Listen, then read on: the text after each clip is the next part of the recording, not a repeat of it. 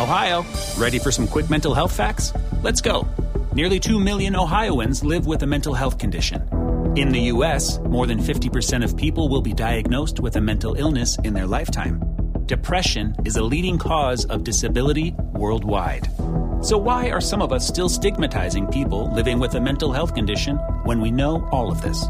Let's listen to the facts and beat the stigma. Ohio, challenge what you know about mental health at beat the stigma dot org. And good morning, football fans. A hump day edition of Birds three sixty-five with the Mac-a-Mac guys. Yours truly being Jody McDonald. My partner being John McMullen, you know, Philly Voice, Sports Illustrated, here on Birds three sixty-five, one of the hardest working men in show business. How are you, Mister McMullen? Doing well. A little, I'm in mourning today, Jody. A little bit of mourning. Uh, I you think, will need to explain this. I think we have seen the last of minicamp around the N F L. I, I, you know, you know how these things work, Jody. Once something goes away, they're not giving it back. Uh, and the Eagles and a number of other teams around the N F L, which we'll get into, have canceled mandatory minicamp. And I, I'm going to miss it. I'm going to be honest. That's what I'm going to miss. And I okay. think I think N F L fans are going to miss it as well.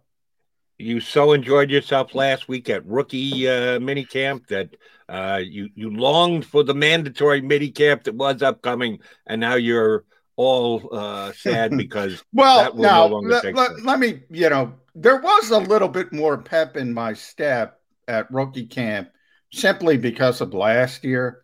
Look, I got to be honest, for twenty plus years, you know, going to rookie camp, minicamp, football practice is not exciting for people who've never been to one. It is not an exciting thing. And when you do it time and time again, year after year after year, yeah, it gets boring. It gets monotonous. It gets tedious. You're not excited about it. This year, a little bit different because of the pandemic, and it took it away. Now with minicamp, minicamp, though, I was always a little excited for, for a number of reasons. The perfect reason the Eagles made a trade for a cornerback yesterday. We'll get into that, uh, Josiah Scott. But, um, you know, I was thinking about, okay, how, what are what is the cornerback position going to look like on this team? I have no idea. I'll give you my guess, my best guess. I could have told you where they started. If we had minicamp, I could have told you who was lining up with the first team, and doesn't mean it's going to end up that way, but it gives you a, a, an inkling into the thought process of the coaching staff. And I thought that was important for an information gathering process, not only sure. for us, but the fans. The fans want to know. That's that's what we're doing this for. And now you got to wait till late July and see who lines up. That that's. That kind of sucks, to be honest. It it does. And Eagle fans are going to be uh, more out of sorts because it is just one big giant question mark until they do start actual mini camp, which isn't, as you said, for uh, several weeks now down the road. Um, let's try and lay it out. I think I've got a grasp on it. I know you've got a better grasp than me. Uh, what was negotiated out, and that's what it's being described at as a negotiation, and I'm guessing that's on point and accurate, that the coaching staff, along with uh, Howie Roseman, the executives, and the leaders and, and veterans on this team redid, rewrote, re-agreed to what their offseason is going to look like, that the quote-unquote O T As have all gone away, but as has the mandatory, when everyone is obligated, as per the collective bargaining agreement, to show up. That is also gone by the board, and they've traded all this off for the agreement that the optional training uh, workout that they're going to have over the next several weeks, which is not mandatory. Players can either choose to show up or not show up, will be kept to just conditioning and team training, without actual playing and seven-on-sevens or eleven-on elevens. Uh, so it was a meeting of the minds between the players and the organization. Explain what this compromise actually means. What kind of an effect do you think it has? Is there a winner and a loser in this situation? I'm guessing that the fans are a loser, but from a players versus management standpoint, is there a winner or a loser in this new compromised offseason Eagles having? Well, the the the the only defined losers are the fans, are the people who care uh, about this kind of thing. Um, I would guess, actually, I'll say another defined loser is the aesthetics of the game itself. Uh, I think that's a loser. Uh, as far as players versus owners, owners got what they wanted. That was the extra game, seventeen. The N F L tried to the, – the, the players had been on this for a while. They wanted to scale back off-season work. You're, you know, you mentioned how they framed it locally. This is happening everywhere, Jody. It's not just Philadelphia. And everybody's magically coming up with the same compromise. Um, but it's not spun as – a league players union thing. In each individual city, the Indianapolis Colts came up with the exact same thing as the Eagles magically. Um, they're, they're spinning it as the players got together with Nick Sirianni and the coaches in Philadelphia and rework. No, it's, it's, it, this is the way it's going throughout the league. Um, so it was a players union uh, league thing more than anything else. Number one, let's get that out of the equation. As far as, you know, it's going to be conditioning and teaching, no team drills, no seven on sevens, uh, nothing like that. You know, okay, you know, they got through it last year. That was whole J C Treader's whole thing. We got through it last year. We were fine. The game didn't suffer. I wouldn't necessarily agree with them. I think, here's how I put it, Jody. Take football out of the equation. We'll use you as an example. You've been doing this as, as for a, a very long time as as a, as a talk show host in numerous stations, national, local. You know, what were you better day one or were you better in year fifteen?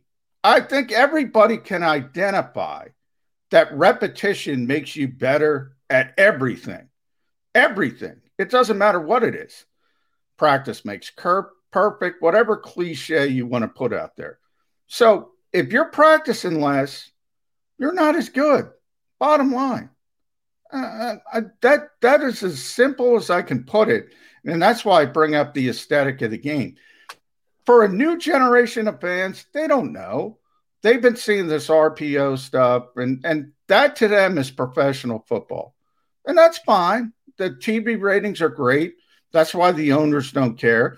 The money keeps rolling in. Don't, nobody cared. But the aesthetics of this game, and you could argue the aesthetics of pro sports as a whole, because I put the N B A and Major League Baseball in this category as well. They're terrible for people that have been around for a while. I mean, I'm not talking about the athletes. The athletes are better. The athletes are more equipped. But the game itself, the fundamentals, the technique, all that stuff just keeps getting worse. And worse and worse and worse. And less practice means worse. I, I agree with that. Uh, the main advantage I would see from a player standpoint of practicing less is not that the game will be better, not that because they're more rested, because they're not putting time and effort into practice. Oh, that'll show up on Sunday afternoons when we play the games that really can. I don't buy that for a millisecond, but yeah, I guess it's less chance to get injured. That's the only upside that I see realistically from, from a player standpoint. Uh, you and I discussed this right before we hopped on the air. It's the players actually wanting to do less. As you discuss the aesthetics, they're not as worried about the aesthetics.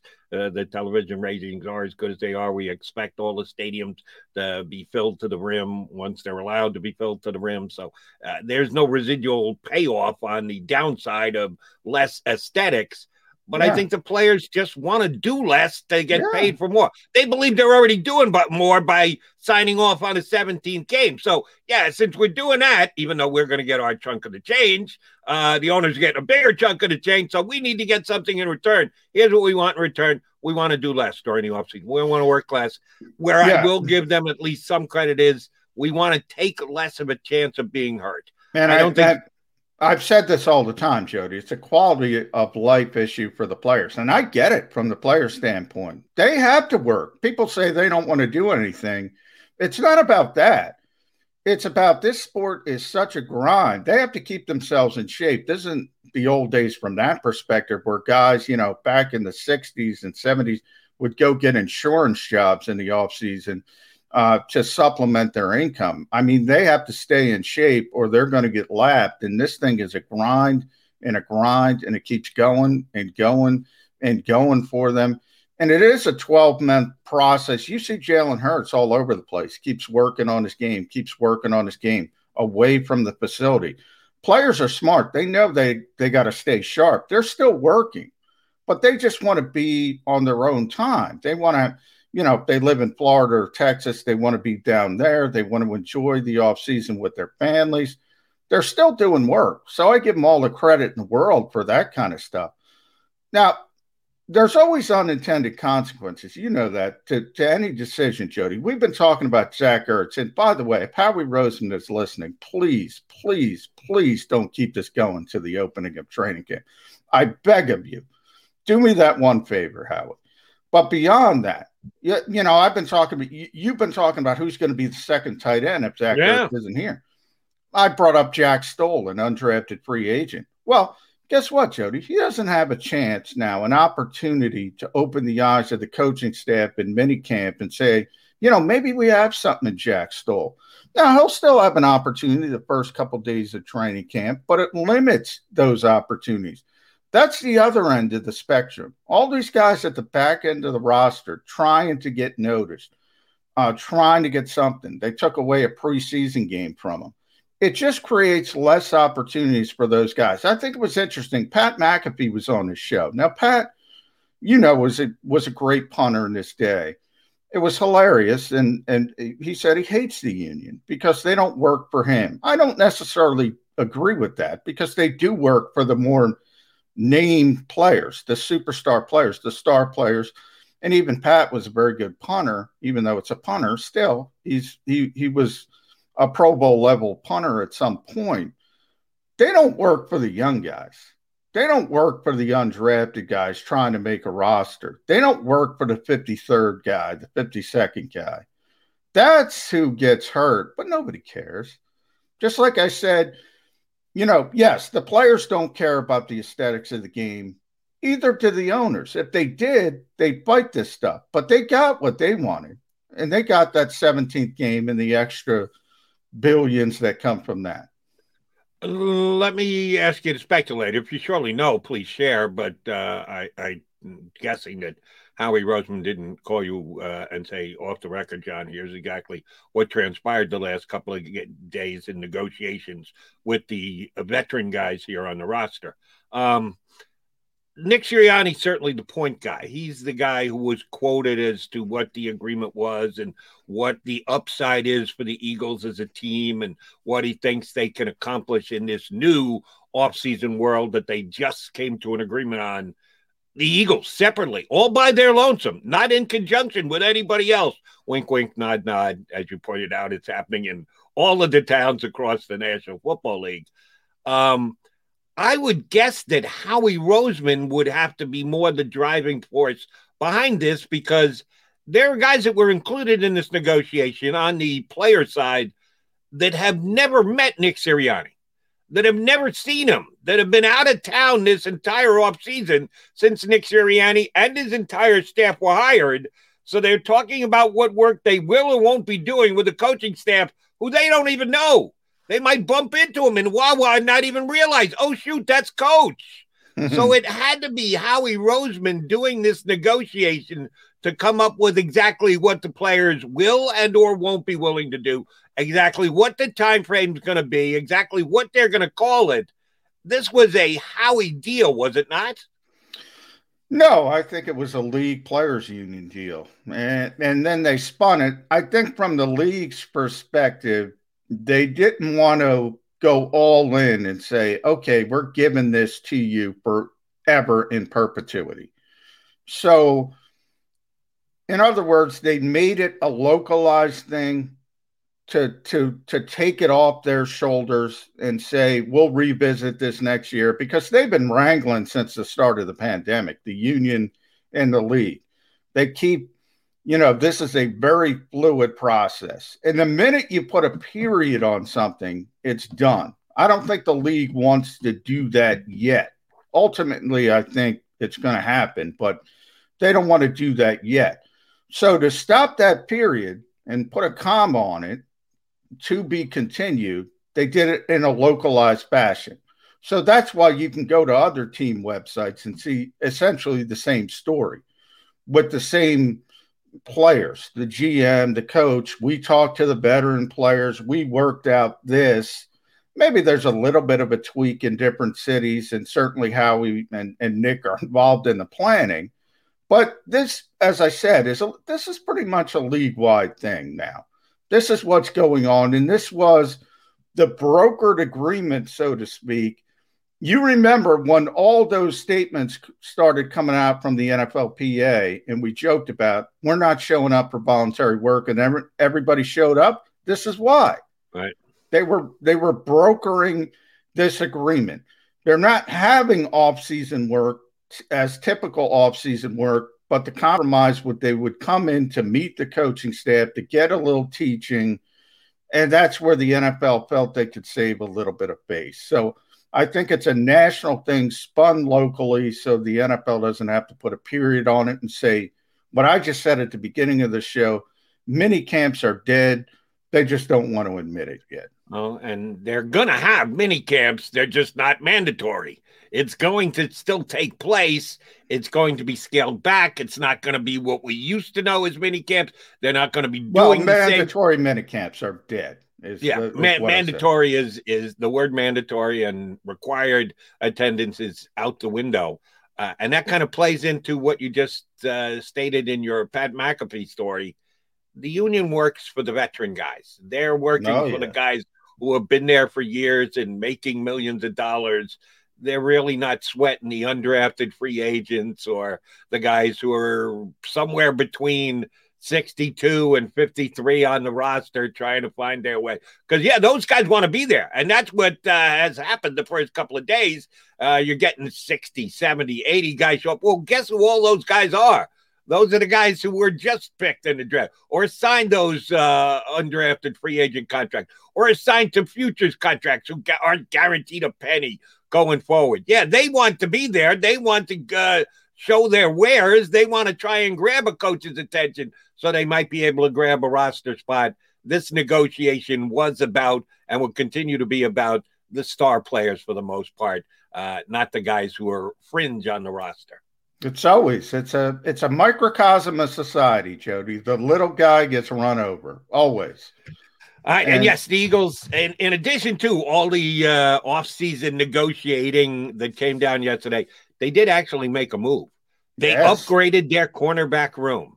How much? Did they? it, it, well, it, it's pretty simple. Do you believe that the cornerback they gave up in the deal is better than the cornerback they received? Did they add a sixth-round draft pick to a trade yesterday to actually acquire a lesser cornerback? I'll give Howie Roseman, and I don't know anything about either of these two players, but I'll give Howie Roseman that much credit. I don't and, think he and, traded. And by for- the way, Jody, real quick, before we go to the break, because we got Martin Frank coming up, but, you know, think about, put this in your your your chaw and chew on it a little bit. Howie Roseman just traded a twenty twenty-three pick. He's going to be around for a while. He's got a leash. He's got a leash. So these people hoping it's going to go bad. Yeah.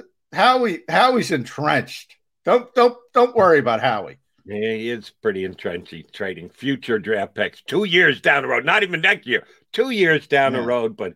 Josiah Scott is the uh, the answer at cornerback for the Eagles. Well, I'll get uh, Johnny Mac's take on that, and also that of uh, Martin Frank, who's going to join us uh, coming up next. We are your Birds three sixty-five duo, the Mac and Mac guys, Jody McDonald and John McMullen, Martin Frank, next here on Birds three sixty-five. If you missed any of today's show on the Jacob Media channel, listen to the podcast on your way home. Available on YouTube, Apple, and Spotify. Ah, the savoring taste of a good bag of beef jerky is so enjoyable at any time of the day, as long as you can find it. Here's what we suggest. Pure Bull beef jerky is our answer, and soon it will be yours. Locally produced in the Philadelphia region, this high-quality, healthy protein snack is easy to secure. Go to steer snacks dot com, and you'll see hot garlic, tropical heat, Pure Bull dry rub, and our favorite, Huck and Fod. What's that? Huck and Fod. Go now to steer snacks dot com. Welcome to the Wildwoods, the perfect place where you can safely do everything or nothing at all. Catch a wave, take a nap, go for a drive, grab a bite. It's your vacation, and we're doing everything we can to make it a safe one. The Wildwoods, your vacation, your way.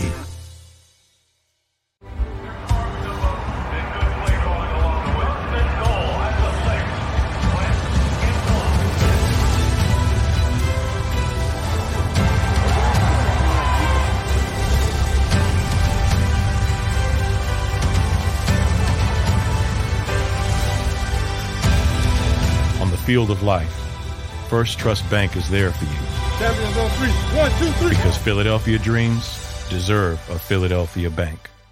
The International Brotherhood of Electrical Workers, Local Union ninety-eight, is a proud sponsor of The Labor Show with J. Dock and Krause every Saturday night from six till eight p.m. I B E W Local ninety-eight's highly trained and superbly skilled electricians are the best in the business, setting the highest safety standards in the electrical industry. So when you're planning your next industrial, commercial, or residential project, choose an I B E W Local ninety-eight union contractor. Learn more at I B E W ninety-eight dot org. In the Wildwoods, our free beaches are spacious and welcoming with plenty of room to spread out. Your seat will be waiting for you when you're ready to visit. The Wildwoods, creating cherished family memories for generations. D A T L E S E O! Jody Mack, the legendary sports talker, joins forces with N F L insider John McMullen. Start your morning with Johnny Mack and Jody Mack across the Jacob Media Network.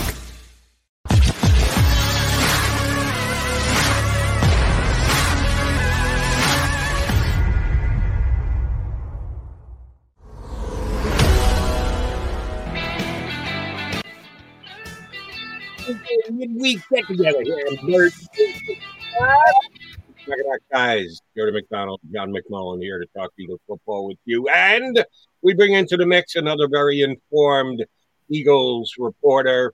Um, our buddy uh, Martin Frank jumps aboard with us here on Birds three sixty-five. Did the Eagles solve their cornerback problems yet today? Their major acquisition, Martin.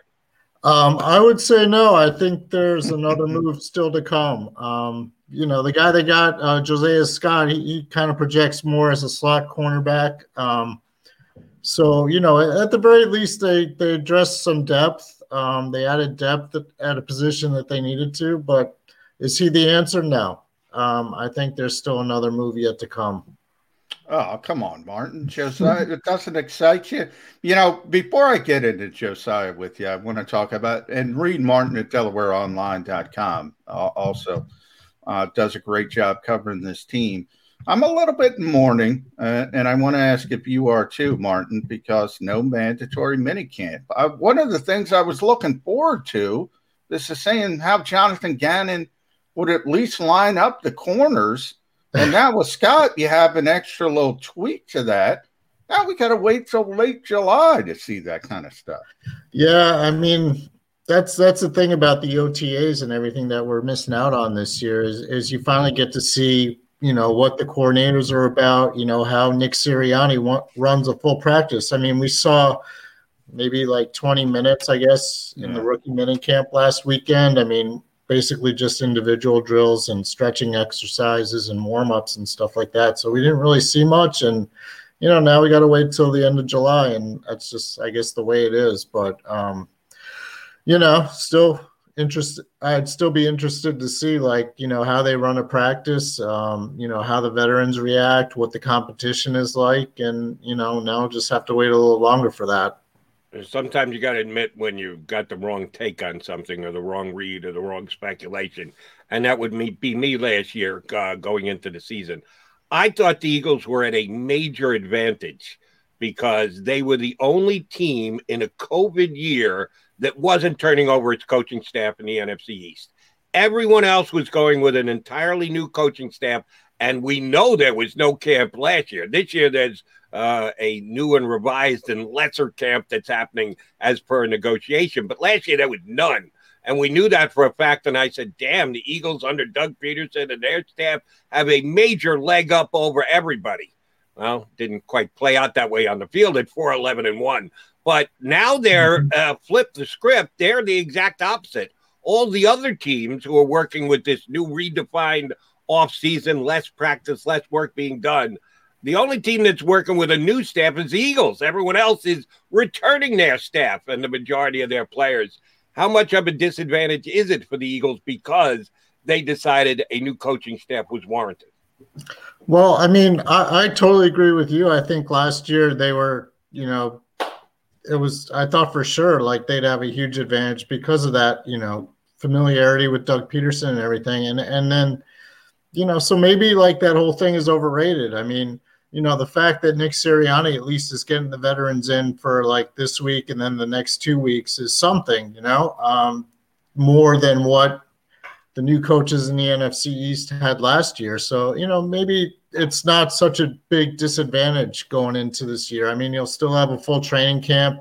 They'll get to, you know, have the players in front of them, maybe even do some work on the field and everything like that. It just won't be like the usual you know, high intensity stuff that you get during the spring O T As in the past. Um, so uh, I don't think it, that part will set them back very much. I mean, they still have a very new ro- I mean, they have a new roster with a lot of young, young players. I mean, that's, that's going to be the issue for the Eagles this year, more so than, you know, the fact that Nick Sirianni isn't going to have like a full offseason O T A situation to work with his players. Yeah, and Jody, by the way, real quick, before I get back to Martin, uh, you weren't the only one. I think we all thought the Eagles had a huge advantage from that perspective.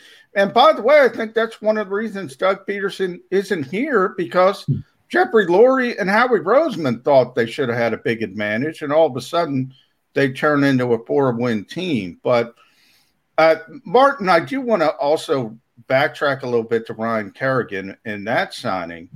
Um, because you mentioned there's another move to come at cornerback. Now, I wouldn't be surprised at all, but I want to throw this out to you. You know, maybe they realize they can't get that outside corner or, or you know, the Steven Nelsons of the world or somebody like that. And instead of going that route, they said, well, let's get better. Let's get the pass rush better, and that'll help the corners. Maybe Ryan Kerrigan is the guy to make this defense better rather than the outside corner. Maybe, in other words, maybe this is it at cornerback.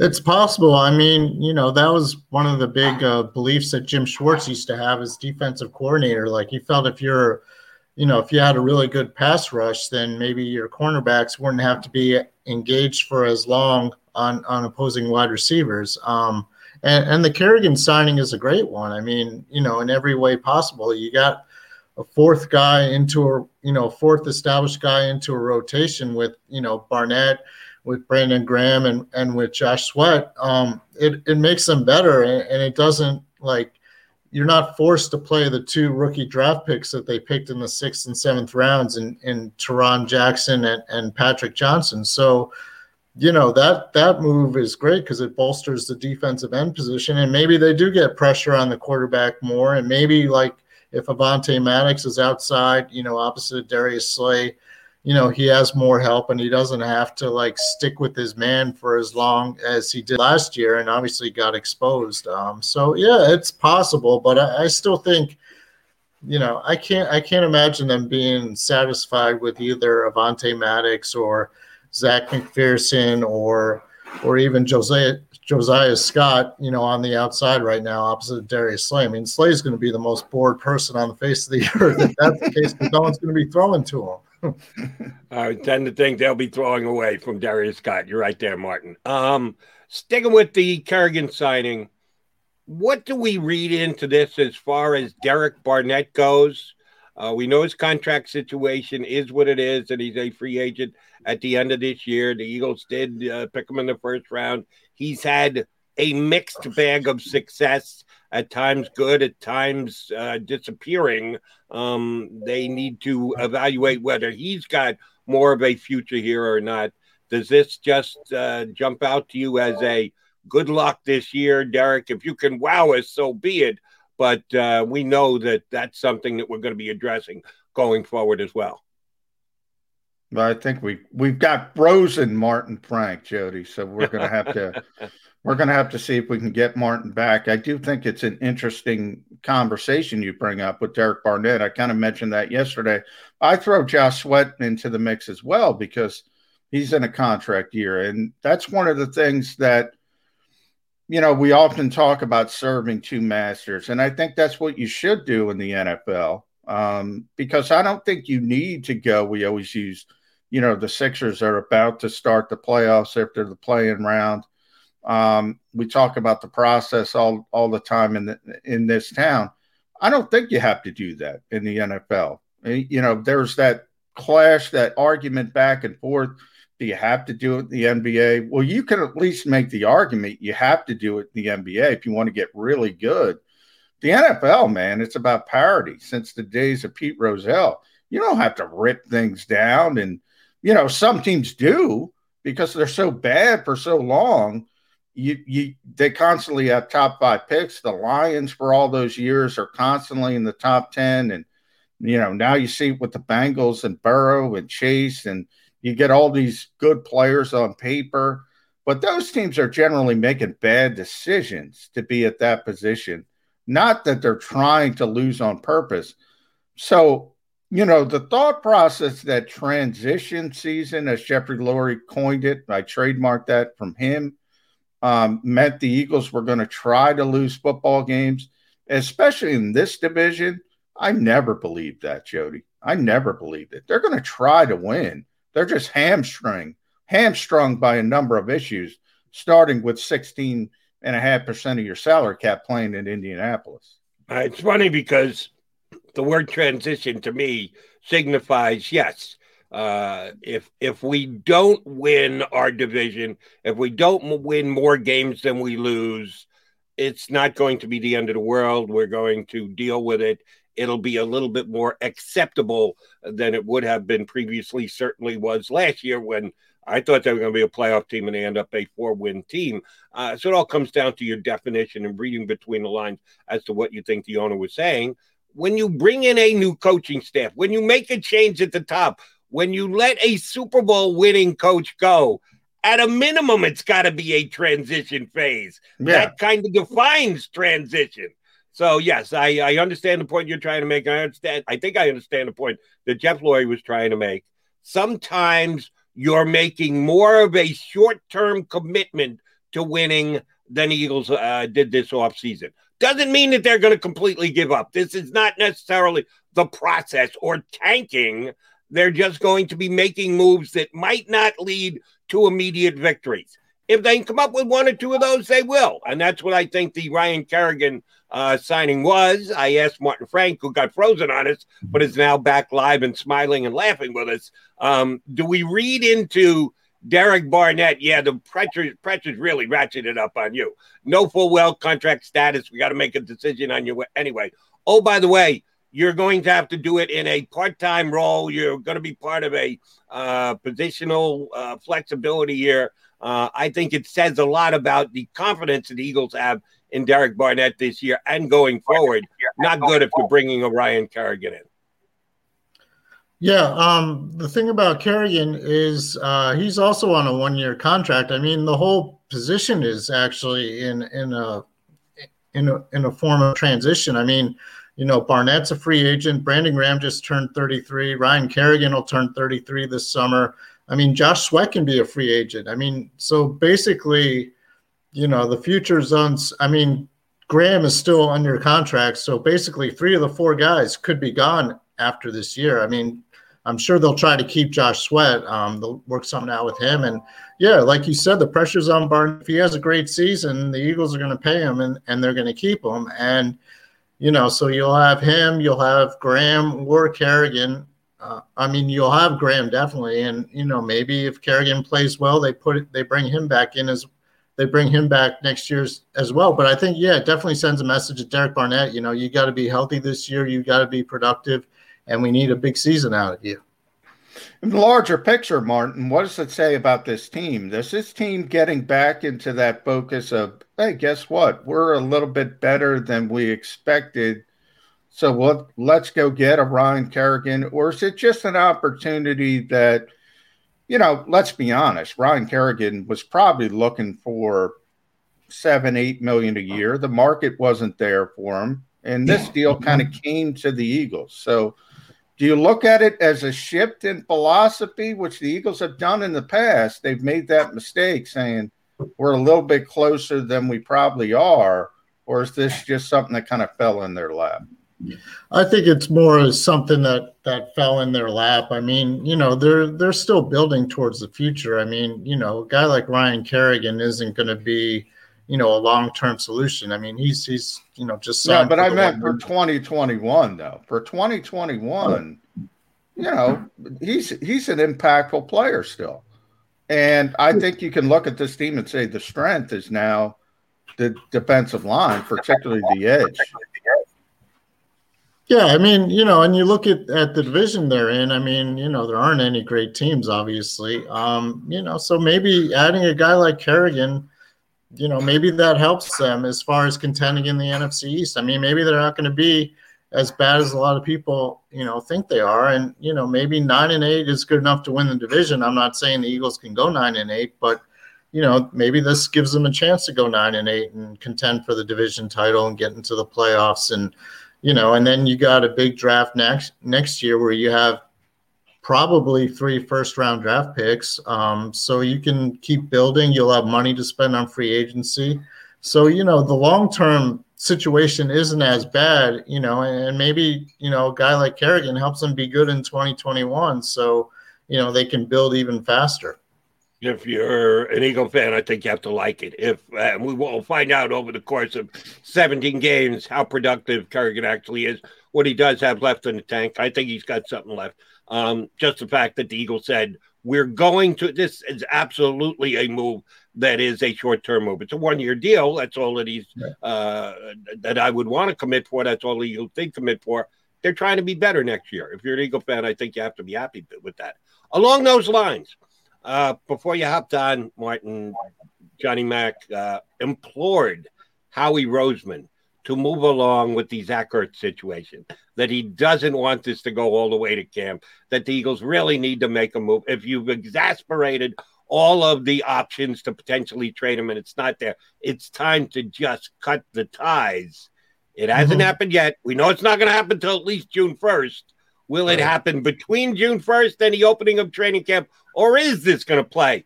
Uh, much to my partner's chagrin, all the way into training camp that Zach Ertz is still going to be here.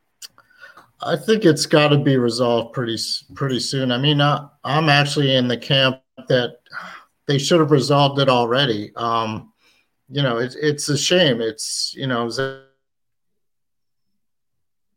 no, we got bro- frozen we got, Martin again. Frozen Martin again. First... He's a damn good-looking man, though. Yes. Check that out. That's Martin... a good one. If it's going to be frozen, it might yeah, as well better... be frozen on a good shot of him. Yes, I, I agree with that. And you know, Martin is, is on the D L, still on the injured list. He's still wearing sort of a, a, a I guess it's a walking boot. It might be more of a brace. He broke his leg uh, jogging uh, earlier. So this this kickback to training camp is actually a positive for him because he doesn't have to hobble around. So he's got he's got uh, seven, eight more weeks to get ready to get one hundred percent, and we'll see if we can get him back for a third time.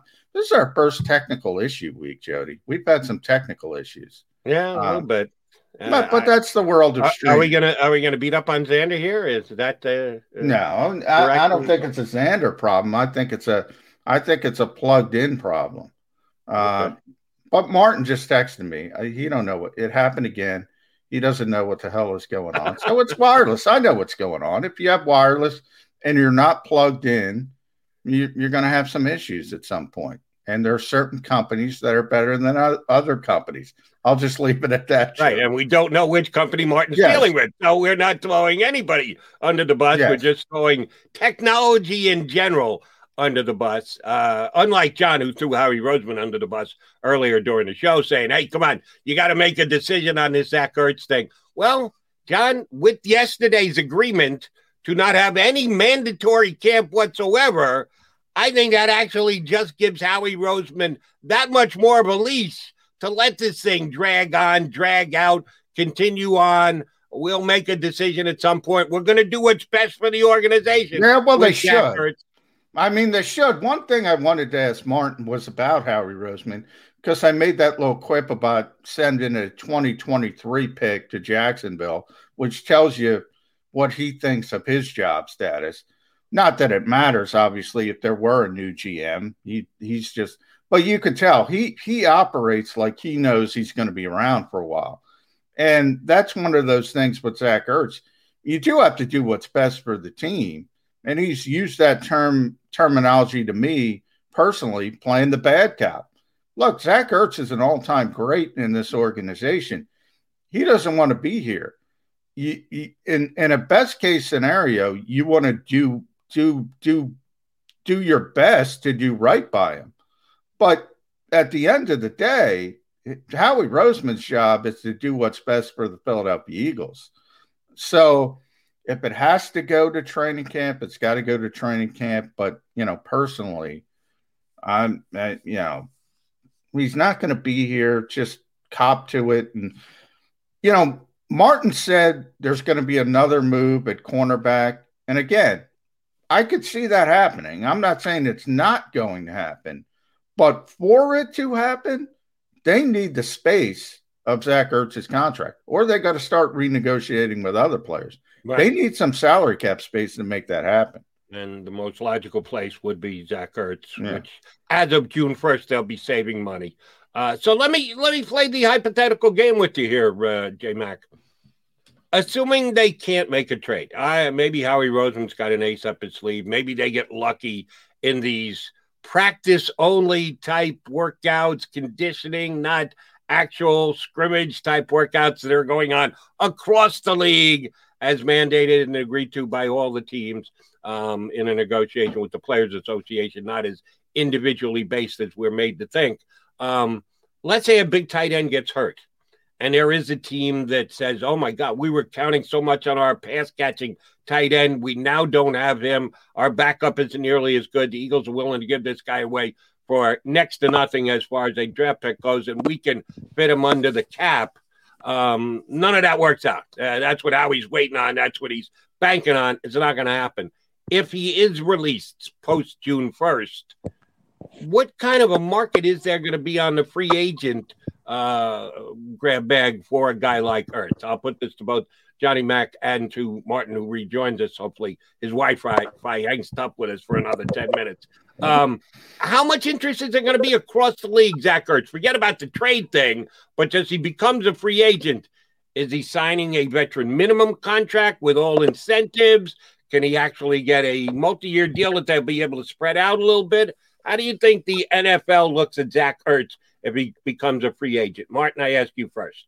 All right. Yeah, I'll, I'll say probably a one-year prove-it type of deal. Um, you know, he shows that he's healthy, that he can, you know, that he, he can get back to kind of like the form he, he had before, you know, before this past season. And, and then, you know, from there, you know, maybe he gets a better deal in, in the offseason, like a long-term deal. I think he still has a lot left in the tank, and I, And I think at this point, you know, he wants to show somebody, any team, that he can still play. I mean, you know, I, I kind of criticize the Eagles for the way they, they've treated Zach Ertz. I mean, you know, the guy's the, you know, second leading receiver in team history. He's been a great player ever since they drafted him in twenty thirteen. I mean, they should have just, you know, released him like back in late February, early March. I mean, you know, he deserved better, you know, than – to be strung along like this. I mean, he's got no he's got no free agent market now. I mean, you know, if they would have released him back then, you know, obviously they're losing a great player. But I mean, they tried to trade him.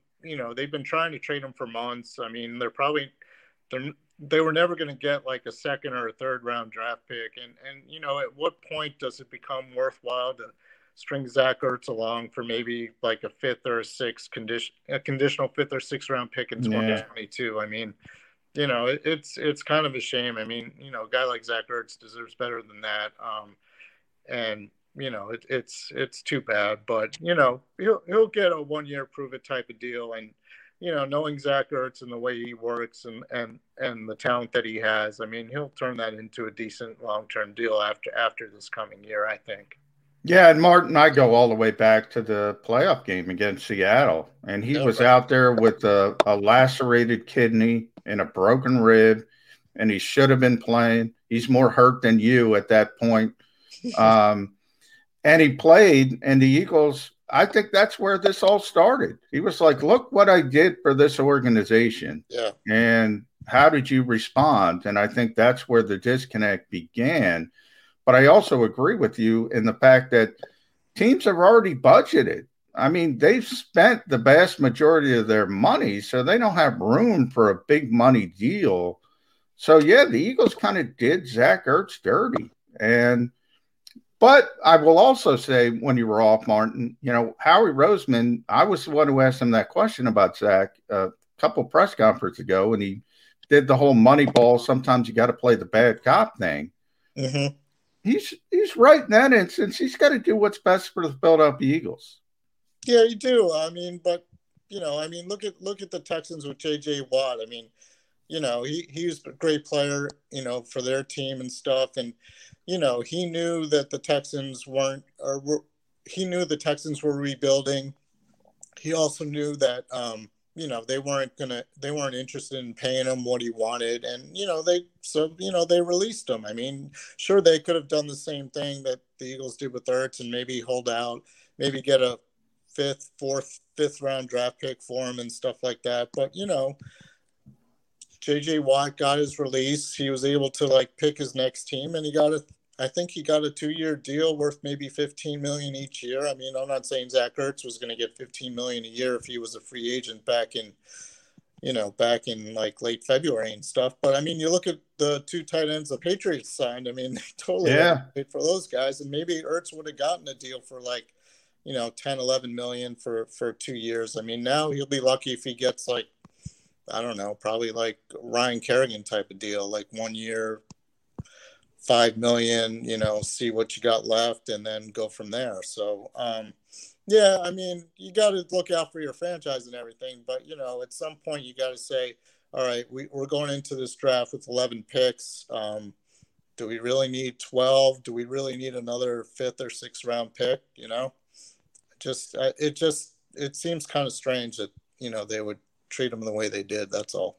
Martin, I've got another uh, Eagles make a move, and what does it tell you about another player on the roster because of this move? Yesterday, they acquire uh, Josiah Scott from the Jacksonville Jaguars, an undersized corner, five foot nine, seems to be a slot corner. That's where he played for the Jags in the handful of plays. That's basically what he did. Handful of play, eighty-some-odd plays over the course of the entire season in his rookie year, but he was used as a slot corner inside. Does this mean they actually are targeting, believe that Avonte Maddox is an outside corner? Most of us continue to say, Avonte Maddox has a chance to be a good cornerback if you leave him in the slot. Outside, he was beaten pretty often last year, and uh, most of us suggested he'd be moved almost permanently into the slot this year. Well, maybe not with this move yesterday. Is this still the Eagles saying we have, uh, even though there's a brand new coaching staff now that they've seen the tape on all of last year's games and the last couple of years, as a matter of fact, Avonte Maddox still a legitimate choice to play outside for the Birds this year. Am I overstating the case that Avonte Maddox is going to be outside for Philly this season? Maybe. I mean, if you look at last year, they had two – They had two slot guys in, in Mikael Roby Coleman and Cravon LeBlanc. And, and I think they just wanted more depth this year. I mean, I think ultimately if, if they could get an outside corner, they would do that and have both Maddox and, and Josiah Scott compete for that, you know, nickel corner spot. Um, I, I would think Avonte Maddox would have the inside track in that situation. Um, so, yeah, I mean, I guess if it came down to the fact that they weren't able to find anybody to play on the outside, that Avonte Maddox would go back out there. I mean, right now he se- he would seem to be the leader in the clubhouse. I mean, maybe Zech McPhearson, you know, is able to win the job eventually, but he's, you know, a fourth round pick, a rookie coming in and stuff like that. So he's kind of behind the eight ball a little bit. So um, I would think, I don't think it would, it's it's sending that kind of message that Avonte Maddox is definitely going to start on the outside. I think it's just giving them more depth and it gives them more competition at the slot position. And, and, you know, if it works out that way, then fine. And if not, you know, and Avonte Maddox has to play on the outside, then they got another guy who can compete, you know, at the nickel spot.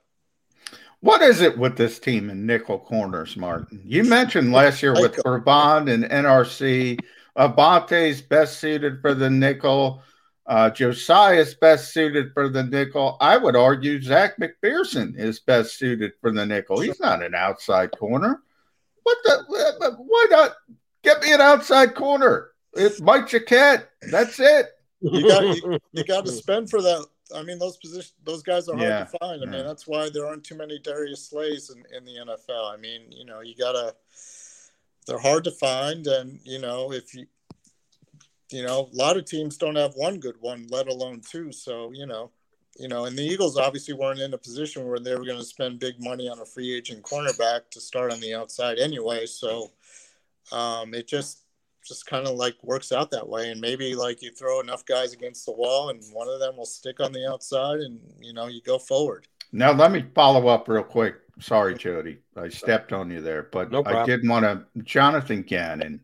We don't know much about Jonathan Gannon. All we can do is look at Indianapolis and Minnesota.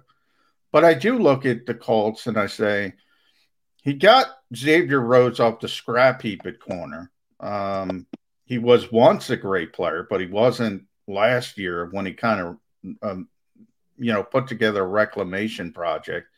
They had T J Carey, who's just a guy, and they had a pretty good defense. His background is with corners, so maybe that's what we're looking at and say he he can make corners better than they are, maybe protect them, zone coverage, cover two, cover three. Is that how you think Jonathan Gannon is going to go about this? I mean, he's going to have to. I mean, you know, maybe. I mean, if it turns out that way. Uh, you know, I mean, the Eagles tried to do that last year. I mean, you know, they figured they'd leave Slay one-on-one with the opposing best receiver, you know, let him travel with the guy and try to provide, you know, helper Avonte Maddox or whoever was out there, Michael Jaquette, or, you know, as the season went along and injuries piled up. Um, you know, I guess that's the way, if, if that's how it's got to be, then yeah, I mean, you would obviously leave Slay one-on-one with the opposing best receiver, let him travel, and then, you know, try to provide as much help as possible. Um, you know, but the safety position is kind of interesting as well with the Eagles, because that seems to be kind of in flux as well with Rodney McLeod still, you know, recovering from his A C L. You got, um, he says he's going to be ready for week one, but we'll see. You got Anthony Harris. I mean, that's a good signing. And, and, you know, I mean, those are the guys who are going to have to help out on the outside if it's Avonte Maddox or somebody of that ilk. Understood. And uh, John took us to uh, the uh, new coaches and new uh, defensive quarters, old stomping grounds. I want to go there too, Indianapolis. As you can well guess, Martin, uh, almost on a day-in, day-out basis, we're talking about Jalen Hurts and the quarterback position here in Philadelphia. I don't know if we've asked you about the quarterback position in Indianapolis, which we know is going to be manned by one Carson Wentz. Uh, the coach of the Colts has been kind of outspoken this year, the uh, this week about Carson Wentz and the fact that he's got a lot of confidence that Carson doesn't need to be fixed this year, that he's going to be a fit out there in Indianapolis. Give us your speculatory read as to how Carson Wentz is going to bounce back with a new team in a quasi-old offense that he knows from having worked with Frank Reich. Uh, is Carson Wentz going to make the Eagles regret that they dealt him this year, or is it going to be a kind of, yeah, at least we got that right? Um, I think it'll be more like, I don't want to say they're, they're going to regret uh, trading him, because, you know, they might end up with a first-round pick next year for him and stuff. But, I mean, Carson Wentz is in a better situation than he would have been uh, had he stayed with the Eagles. I mean, he's got a good offensive line around him. They just went out and signed Eric Fisher. Um, he's got good receivers. I mean, you know, T Y. Hilton's obviously one of the better receivers in the N F L. I mean, the Eagles is kind of in flux. Um, so I would think that Carson Wentz would have a good year. And if he doesn't, then it's totally on him. And, you know, we know for sure that, you know, the season he had last year is indicative of the kind of guy or the kind of quarterback that he is. Um, But I, I would think that Carson Wentz would have a decent year. I mean, I don't think the Eagles will regret trading him, but I think, you know, it works out for both teams. If he plays well and then the Eagles end up getting that first round pick. Um, and then, you know, I mean, he's in the A F C. I mean, the Eagles don't have to deal with him unless for some reason they. Yeah, that would be fun if they had to deal with him, but I don't think that's going to happen. Uh, last one from me, Martin. Thanks for powering through, uh, sure. by the way. And Reed Martin at Delaware Online dot com. It's great Eagles coverage. I don't know if you heard me, but I brought up Howie Roseman. You know Howie, how popular he is in this town. He's got to get the darkest tint at the car dealership. He's got to, every time the Eagles do sort of a, you know, it, an autism story on their website that's completely altruistic, the first five comments are fire Howie. Uh, they say fire Howie at Philly's games. This guy's trading twenty twenty-three draft picks, Martin. He seems to think he's going to be around for a while. Is, am I reading that wrong?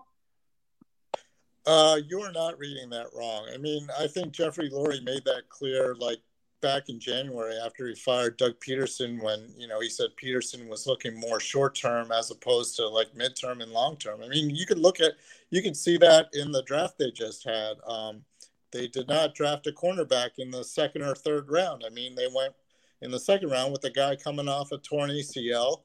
Uh, they went in the third round with, you know, a guy on defense, you know, a defensive tackle who's, you know, probably going to be a rotation guy. I mean, they could have drafted a cornerback in either round, but I think the Eagles looked at that draft like, you know, a two-year process. Like, you know, we're not going to be good. We're not going to solve all our problems in twenty twenty-one. You know, we can address that either in twenty, the twenty twenty-one draft or the twenty twenty-two draft. I mean, you look at next year, they got four picks in the first or second round. So obviously Howie's going to be the guy drafting next year as well. And, you know, and then Jeffrey's probably going to like give him at least a year or two to see these guys develop before making any other decision on whether to fire Howie. So that wouldn't be till twenty twenty-three at the earliest. Probably twenty twenty-four if they're drafting a quarterback next year. So, you know, it's obviously Howie Roseman is safe for a couple of years, and trading for that, trading for that, uh, trading that twenty twenty-three draft pick does not hurt him in the slightest. I mean, you know, it, he's still going to be running the show for the next couple of years at least. Right, Martin, like it or not. Martin, last one for me. Um, Any truth to the rumor that you actually offered your walking boot to Devonta Smith when you were at Eagles rookie camp to just maybe cover up those rather skinny legs he has? Is that true? Any truth to that rumor? No, no truth at all. In fact, I got a clean bill of health from my surgeon yesterday. I oh, there we go. Start running again. So, um, yeah, I don't have the boot anymore. I don't have an ankle brace. My leg is fully healed, and uh, I'll be ready for camp just like Devonta Smith. Don't All you right. put in too much work. We know the Eagles are negotiating less work on a day-in, day-out basis. You need to follow those same exact standards, my friend. Do Can not do. overwork before the season gets underway. Can do. Martin, thanks for coming on with us. That's All Martin right, Frank from Delaware Online dot com. Uh, always gives us good Eagle insight when he hops on with us here on Birds three sixty-five. All right, uh, we got an hour in the books, which means we got an hour left to play. I'm looking forward to this next upcoming hour. Number one, for the phenomenal insights of one John McMullen, uh, but maybe even more so, uh, the joining of the middle with Birds three sixty-five. Yesterday, we had our buddy Eitan Shander on. We will continue the crossover today with one Harry Mays to join us coming up in about twenty minutes from now. My old partner, my new partner with my old partner, Harry Mays, going to jump aboard with us here on Birds three sixty-five. If you missed any of today's show on the Jacob Media channel, listen to the podcast on your way home. Available on YouTube, Apple, and Spotify. Ah, the savoring taste of a good bag of beef jerky is so enjoyable at any time of the day, as long as you can find it. Here's what we suggest. Pure Bull Beef Jerky is our answer, and soon it will be yours. Locally produced in the Philadelphia region, this high-quality, healthy protein snack is easy to secure. Go to steer snacks dot com, and you'll see hot garlic, tropical heat, Pure Bull Dry Rub, and our favorite, Huck and Fod. What's that? Huck and Fod. Go now to steer snacks dot com. Welcome to the Wildwoods, the perfect place where you can safely do everything or nothing at all. Catch a wave, take a nap, go for a drive, grab a bite. It's your vacation, and we're doing everything we can to make it a safe one. The Wildwoods, your vacation, your way.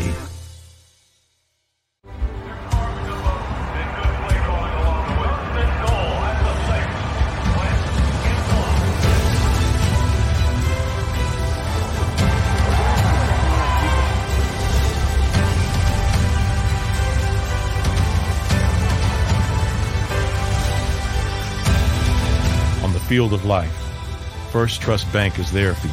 Champions on three. One, two, three. Because Philadelphia dreams deserve a Philadelphia bank. The International Brotherhood of Electrical Workers, Local Union ninety-eight, is a proud sponsor of The Labor Show with J. Dock and Krause every Saturday night from six till eight p.m. I B E W Local ninety-eight's highly trained and superbly skilled electricians are the best in the business, setting the highest safety standards in the electrical industry. So when you're planning your next industrial, commercial, or residential project, choose an I B E W Local ninety-eight union contractor. Learn more at I B E W ninety-eight dot org. In the Wildwoods, our free beaches are spacious and welcoming with plenty of room to spread out. Your seat will be waiting for you when you're ready to visit. The Wildwoods, creating cherished family memories for generations. D A T L E S E O! Jody Mack, the legendary sports talker, joins forces with N F L insider John McMullen. Start your morning with Johnny Mack and Jody Mack across the Jacob Media Network.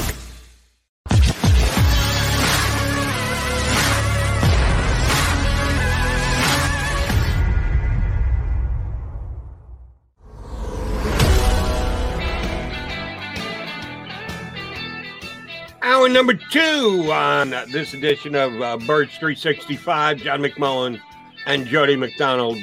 Ready to hang with you guys for another hour here, uh, making the most of our Eagle conversation time today. Harry Mays, who's going to join us coming up shortly. Uh, you know him from the middle here on the Jacob uh, Media YouTube channel. Uh, looking forward to talking to H. Uh, and apparently, according to our stream, John, and for those of you who don't know or just watching this, for the ones who work hard to ensure their crew can always go the extra mile, and the ones who get in early so everyone can go home on time, there's Grainger, offering professional-grade supplies backed by product experts so you can quickly and easily find what you need. Plus, you can count on access to a committed team ready to go the extra mile for you. Call, click Grainger dot com, or just stop by. Grainger, for the ones who get it done.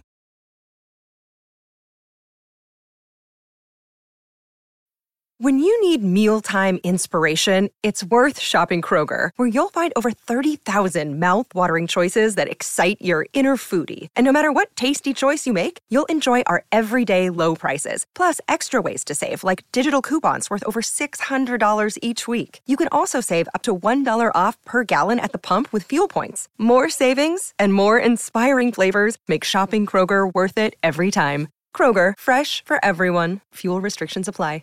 On YouTube, don't participate in the stream. You can always type your comments in during the show while the show is on here, and we appreciate all our streamers, most of it good-natured, some of us poignant, some of it just flat out nasty, but I digress. um Harry Mays is scheduled to join us, and Harry apparently a big fan on the stream. Looking forward to chatting up Harry. I want to ask you about a comment that we did get on the stream earlier this hour, John, um about the Eagles getting someone from another N F C East team. Ryan Kerrigan was signed uh, day before yesterday. I think it's a very good signing. I think it signifies that the Eagles are trying to be a better team in twenty twenty-one. Uh, I think he's got something left in the tank. One year, three and a half million dollar contract. I think is good value as well. I'm a fan of the signing, but uh, one of our streaming guys, Mobbin to Mars, pointed out track record of N F C East players coming to the Eagles ain't great. Agree with that? Uh, is there something to that? Or uh, I'm just kind of tipping my hand here. I think it's completely and totally irrelevant where a player yeah. came prior yeah. to being here in Philadelphia. Is the guy a player or not a player? Can he up the Eagles or can he up the Eagles? The fact that those who came from teams within the division previously, I think has nothing to do with anything. Um, but I think if you go to it player by player by player, I think he's actually got a leg to stand on with his comment. I just think it's more coincidence than anything else. Do you read anything into that, that the guys have trouble coming here from other N F C East teams to play and no. up? Well, it, you know, we always talk about it in the draft from that perspective. Never scout the helmet. The helmet has nothing to do with it. Now, look, generally when these types of things happen and people only remember big-name players, you know, Ryan Kerrigan's got a name. He's not twenty-two-year-old Ryan Kerrigan. He's thirty-two. He's going to be thirty-three-year-old Ryan Kerrigan. So that's more the issue. You're getting big names at the end of their career. They're not as good as what they once were. Are you going to be Chris Long? Everybody makes that comparison. Or are you going to be – is there nothing left in the tank like Miles Austin? Miles Austin was really good for a short period of time in uh, – in Dallas and came here and was terrible because he had nothing left. Um, so it's always about evaluation. And anytime you're signing a thirty-two, thirty-three-year-old guy, that's the whole trick. How much do they have left in the tank? It's got nothing to do with the Washington football team. If we were in Jacksonville, we'd be saying the same thing. Uh, I, you know, we wouldn't have beat up on the Eagles for a decade, twice a year, but it's the same philosophy. Does he have anything left in the tank? Right. Uh, correct me if I'm wrong here, but didn't Jeremiah Trotter spend time down the turnpike? In... Yeah, he was in Washington. Yes. So, uh, and then he came back here uh, in phase two of his Eagle career, was still a very effective player. And I don't know if that's negated by the fact that he started here in Philadelphia, then went to Washington, came back to Philadelphia. Does that remove the stench of being a Redskin at one point and or uh, just make it possible that he can be good coming to Philadelphia, even though he came from another team?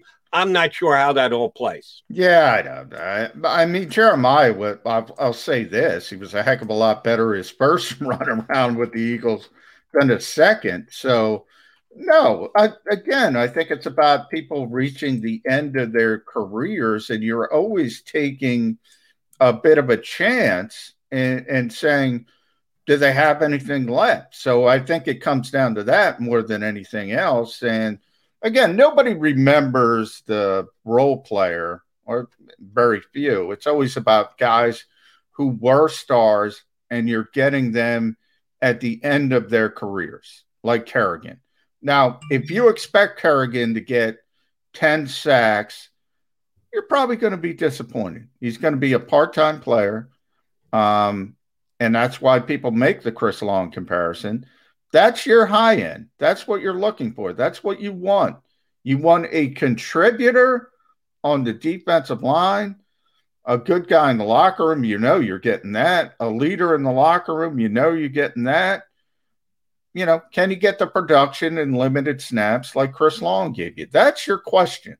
Not are you getting a Pro Bowl, four-time Pro Bowl player? You're not getting a four-time Pro Bowl player. Let me uh, ask you about, we always eventually come back to the Eagles in the quarterback position. Um, did see this today, the Pro Football Focus put out their rankings of ooh, the quarterback ooh, for the upcoming season. Ooh. You're gonna you're gonna get some bad people. By the way, they're killing me on the street. Yeah, why don't you kill Pro Football Focus? Very true. Uh, they had the rankings of the thirty-two quote unquote starting quarterbacks, and there are in some towns questions. There's a, t- there's a question right here in town because according to Nick Sirianni, it's a competition for the starting quarterback position of Philadelphia this year. It could be Joe Flacco or it could be Jalen Hurts. ninety-nine point nine percent of us believe it's Jalen Hurts' job uh, and that Nick Sirianni is just serving a purpose by not officially naming Jalen Hurts as their starter. But uh, they picked out the thirty-two individuals that they saw as starters mm-hmm. for the start of the season for the football teams around the league. And, yes, they believe Jalen Hurts is that guy here in Philadelphia. And, yes, they ranked him number thirty-one out of the thirty-two starting yeah. quarterbacks. Even I know. think he's better than that, Jody. I got him at like twenty-six, twenty-seven range. They got him at thirty-one. That that's pretty disparaging. Um, he's, he's better than Drew Lock. There you that, go. That, hey, you put that one. That's a lock that he's better than Drew Lock. Um, I've I've said this before, and I'll say it next week and the week after and the week after that. Um, I run hot and cold with Pro Football Focus. There are certain things that I think they do very well, that their statistical analysis and how they break things down mm-hmm. and how they use the numbers that they find and the combination of the eye test with the analytics uh, that I think they hit the nail right on the head. There are some things that they come up with that I can't scratch my head enough. I would do damage to my head with as much as I would have to scratch it to try and understand some of the things they say and come up with. Uh, this, to me, would be a bit of a head-scratcher. Not as much as others, because I understand that Jalen Hurts has to go out and prove himself this year. This is very much a prove-it year. It was long before the Eagles made all their offseason moves for me. I was not handing the keys to the car for the next ten years to Jalen Hurts when they traded Carson Wentz this offseason. I just said, I think he's got a chance. I think there's a pretty good chance he can be the Eagles quarterback going forward. Um, but the Eagles' moves and their stances during the offseason has pretty much painted a picture for us. This, this is a one-year make-it-or-break-it kind of opportunity for Jalen Hurts. I got more confidence than thirty-one out of thirty-two quarterbacks in the National Football League. Johnny Mack, your chance to jump on the Jalen Hurts bandwagon and flip the bird, so to speak, to Pro Football Focus. thirty-one I, out of thirty-two? Well, I, first of all, I think Jalen Hurts is better than that. So, uh, but I, I've told you in the past, Jody, I think the people at Pro Football Focus do a great job. Uh, my take on it is you have to know what it is and what they're doing.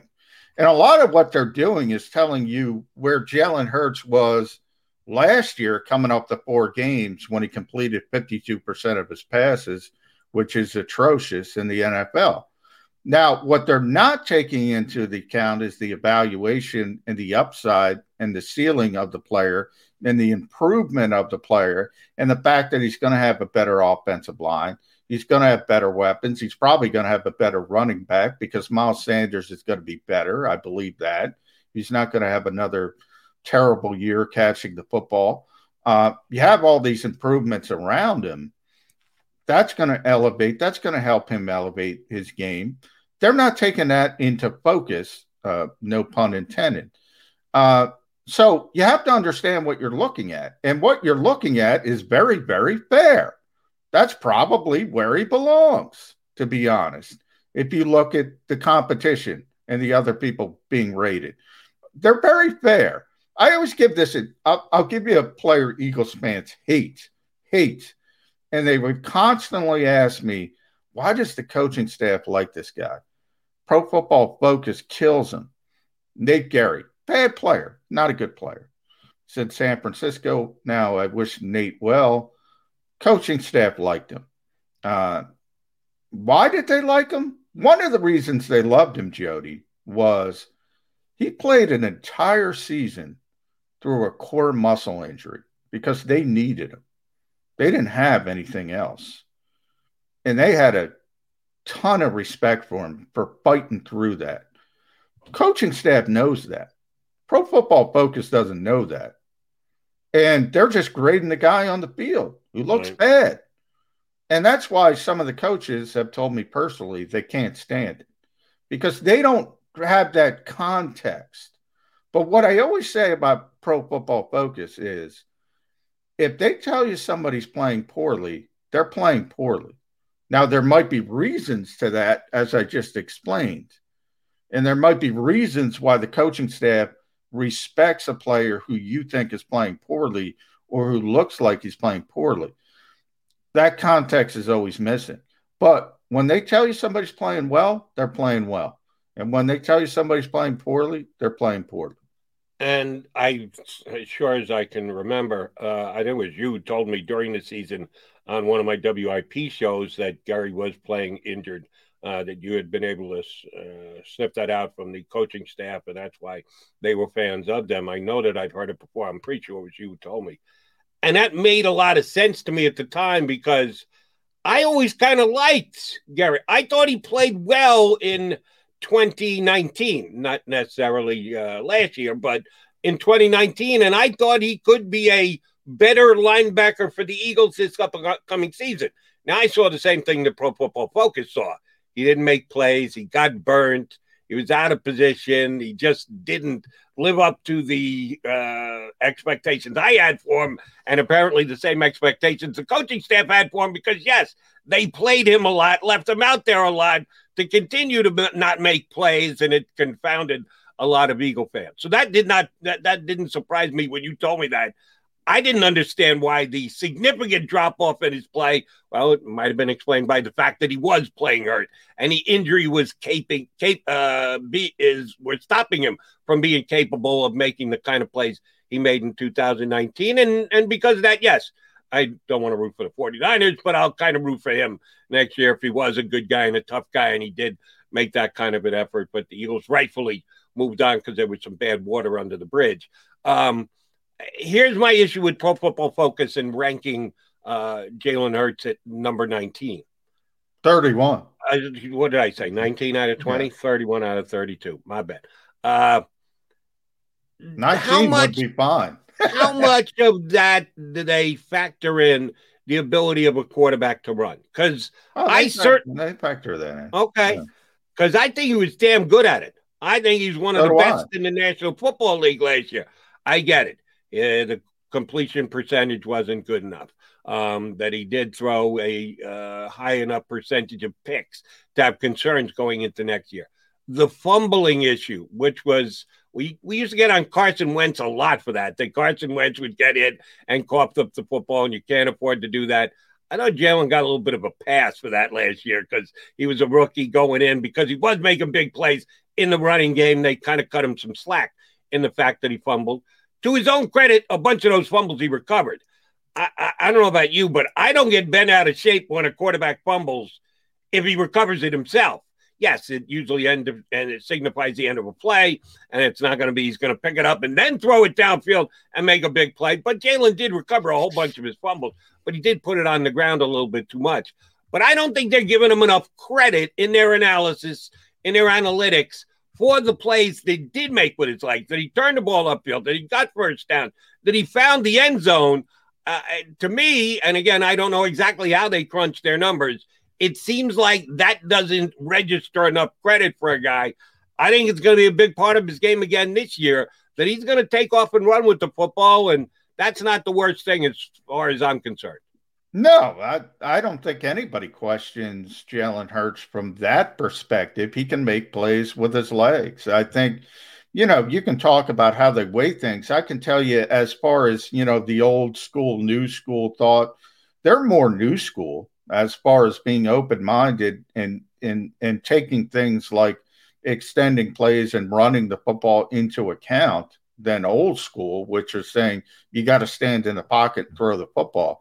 But I will say, Jody, you know, you say fifty-two percent is not good enough. That's obvious. fifty-two percent in the modern N F L is horrible. sixty-two percent is not good enough. sixty-two percent. You want to have a starting quarterback quarterback up in the sixty-five, sixty-six range in the modern N F L. You start to say that's good um, because it's that easy to throw the football. Um, and you know, there's a lot more shorter throws. So, yeah, that's a big red flag. That's the when when you talk about Jalen Hurts, that's the biggest red flag. The hope is better offensive line, better receivers, what I just mentioned, better complementary. It's going to be better than fifty-two percent.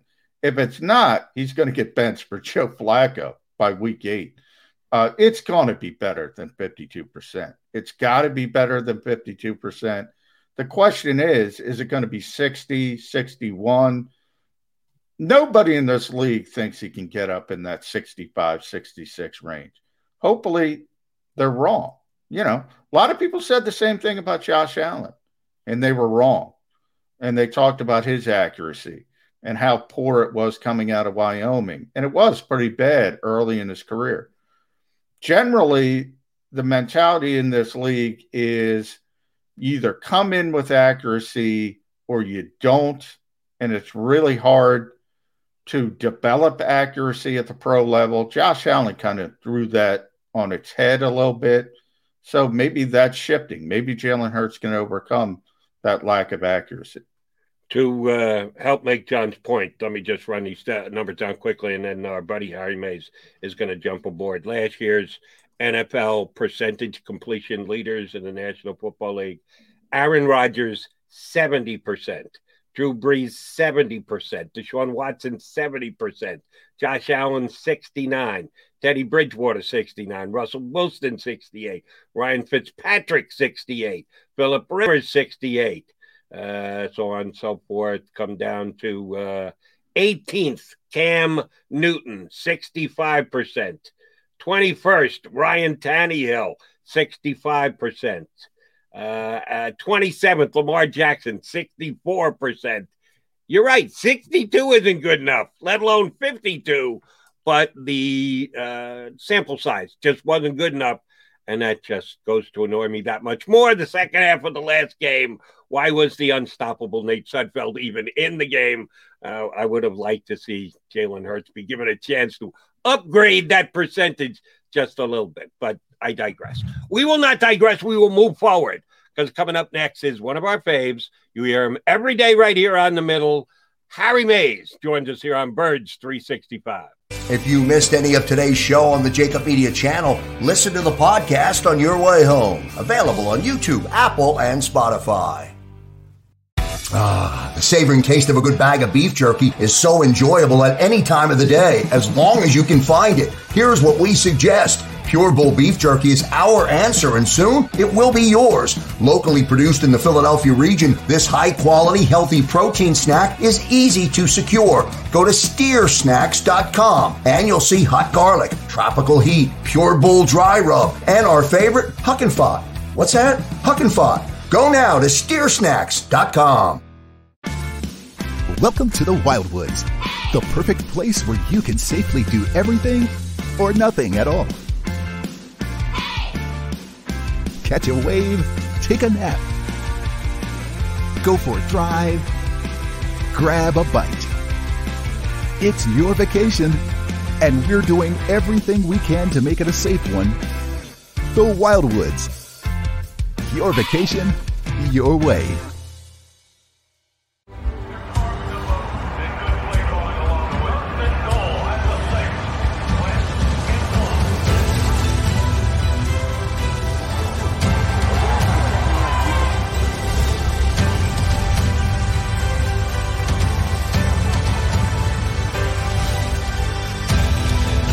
Field of life.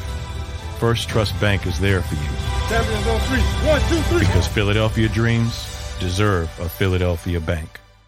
The International Brotherhood of Electrical Workers, Local Union ninety-eight, is a proud sponsor of The Labor Show with J. Dock and Krause every Saturday night from six till eight p.m. I B E W Local ninety-eight's highly trained and superbly skilled electricians are the best in the business, setting the highest safety standards in the electrical industry. So when you're planning your next industrial, commercial, or residential project, choose an I B E W Local ninety-eight union contractor. Learn more at I B E W ninety-eight dot org. In the Wildwoods, our free beaches are spacious and welcoming, with plenty of room to spread out. Your seat will be waiting for you when you're ready to visit. The Wildwoods, creating cherished family memories for generations. D A T L E S E O! Jody Mack, the legendary sports talker, joins forces with N F L insider John McMullen. Start your morning with Johnny Mack and Jody Mack across the Jacob Media Network.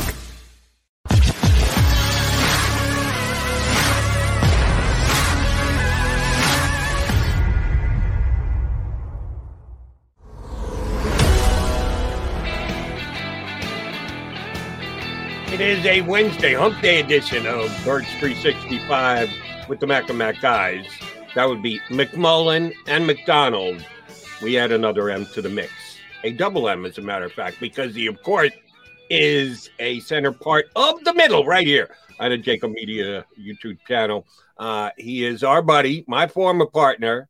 Uh, Johnny Mac's been doing spots with him for way too long, and we're glad to uh, get him to return the favor and hop aboard and do a guest spot with us. Harry Mays joins us here on Birds three sixty-five.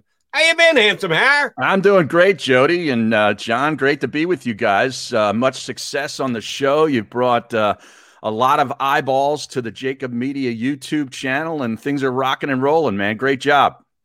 I appreciate it, Harry. I thought it was going to get ripped for uh, yesterday, so no, I appreciate it. But I got that some... out of the way yesterday. I, yeah, when, I, I when I rip, I rip, and then I, I move know, on. I know. You know? It's, it's, yeah. It's scorched earth. And I, speaking of scorched earth, I see your background of Ryan Kerrigan. Yeah.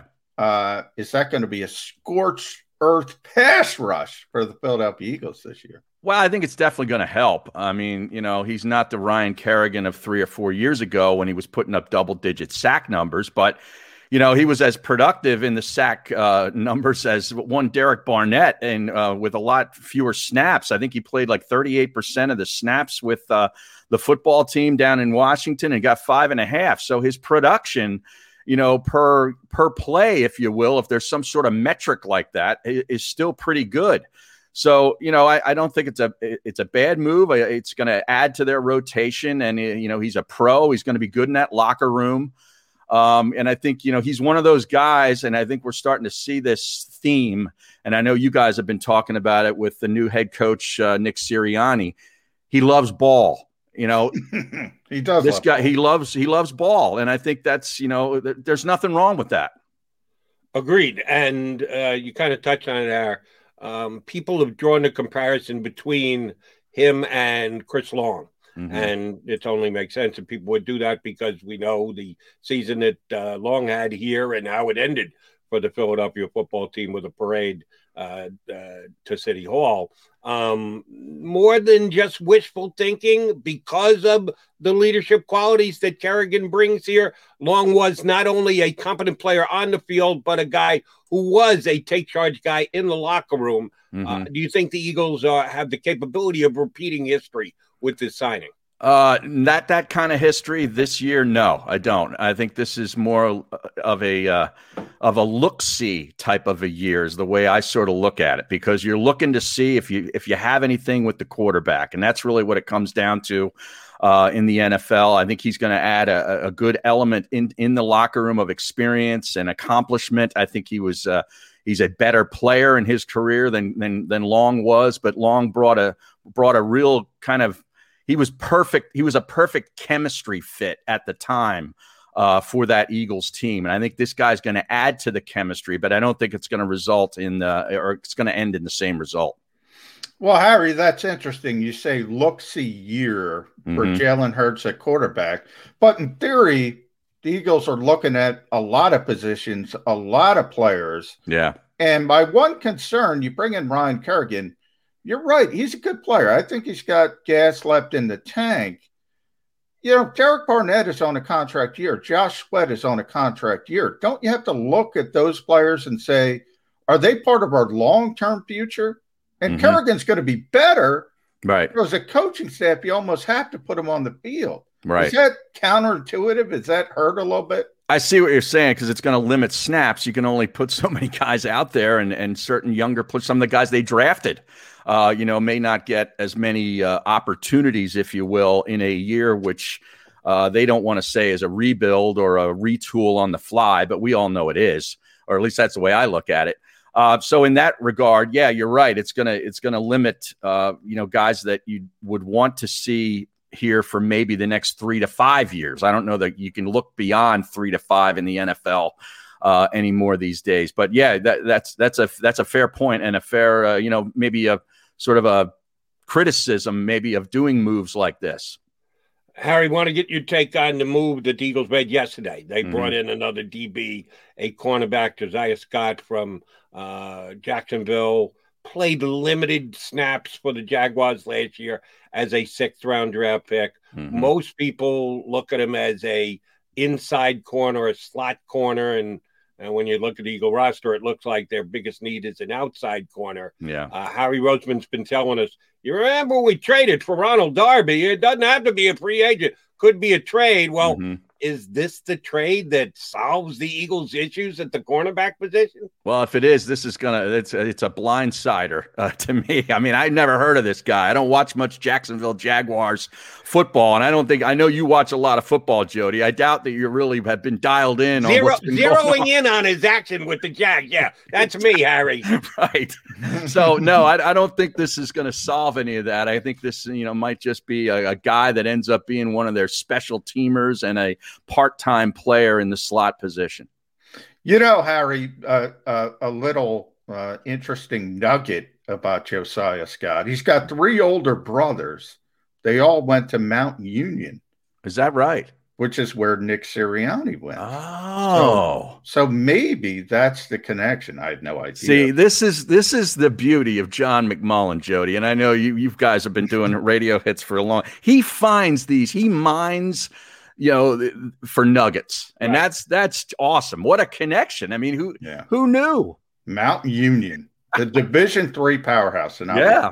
no for people no that doubt. don't know, that's where Nick Sirianni went. That's uh-huh. where he played. So I guess, I guess he loves ball.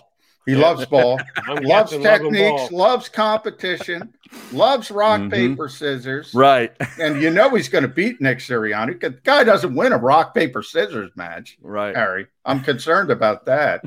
I do want to – I don't know if you heard. Jody and I were talking before you came on. Pro Football Focus came out with their preseason quarterback rankings. Mm. Jalen Hurts, number thirty-one of thirty-two. Wow.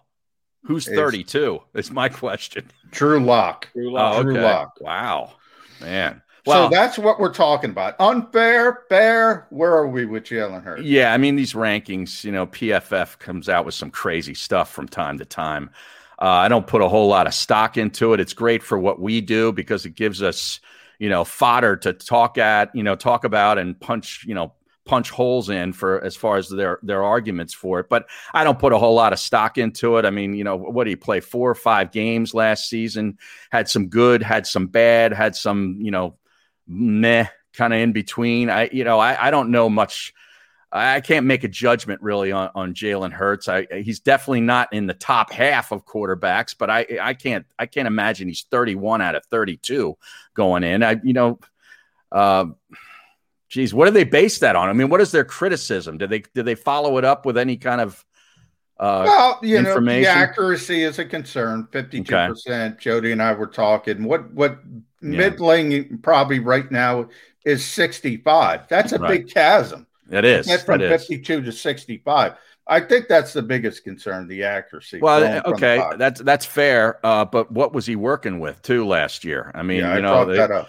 They had, uh, you know, they've upgraded their wide receivers uh, with the draft. Uh, their offensive line, I think, you know, was was in shambles last season uh, for various injuries, and it was like a, a revolving door of personnel. So I think some stability there will help him, uh, and it should bring up that number. Is he going to be a sixty-five percent completion guy? Maybe not. I don't know if that – maybe, but if you can get him to sixty to sixty-two, that could be pretty good. Yeah, he's got to get better than fifty-two. That's yeah. for damn sure. All right, uh, Harry, I'm a, a Hurts fan. Mm-hmm. Um, if you listen to me here on three sixty-five, W I P, wherever else. I was one of very few who actually defended the Eagles for drafting him in the second round. I did so because I thought they needed an inexpensive and safety net backup in mm-hmm. case Carson Wentz got hurt. Sure enough, Carson Wentz stayed healthy all last year, but he stumped the joint out, which I yeah. didn't see coming. But I actually like the Hurts pick, and I like the kid as a potential starting quarterback. So when I go down this road, you know I'm playing devil's advocate here. Um, let's say he's not good enough. Let's say whatever length it takes, all sixteen games, kind of like this past year, get to week fourteen or fifteen and go, well, we kind of owe Joe Flacco the way we owed Nate Sudfeld. Let's put him in there and let him Ooh. show his worth for the rest of the day. Right, right. Whatever it is, we come to the determination. He's not good enough. The Eagles have possibilities at the quarterback going forward. The draft picks that they have, the draft capitals that they have to potentially move up in the draft, and or interest any other team that would be willing to trade a starting quarterback.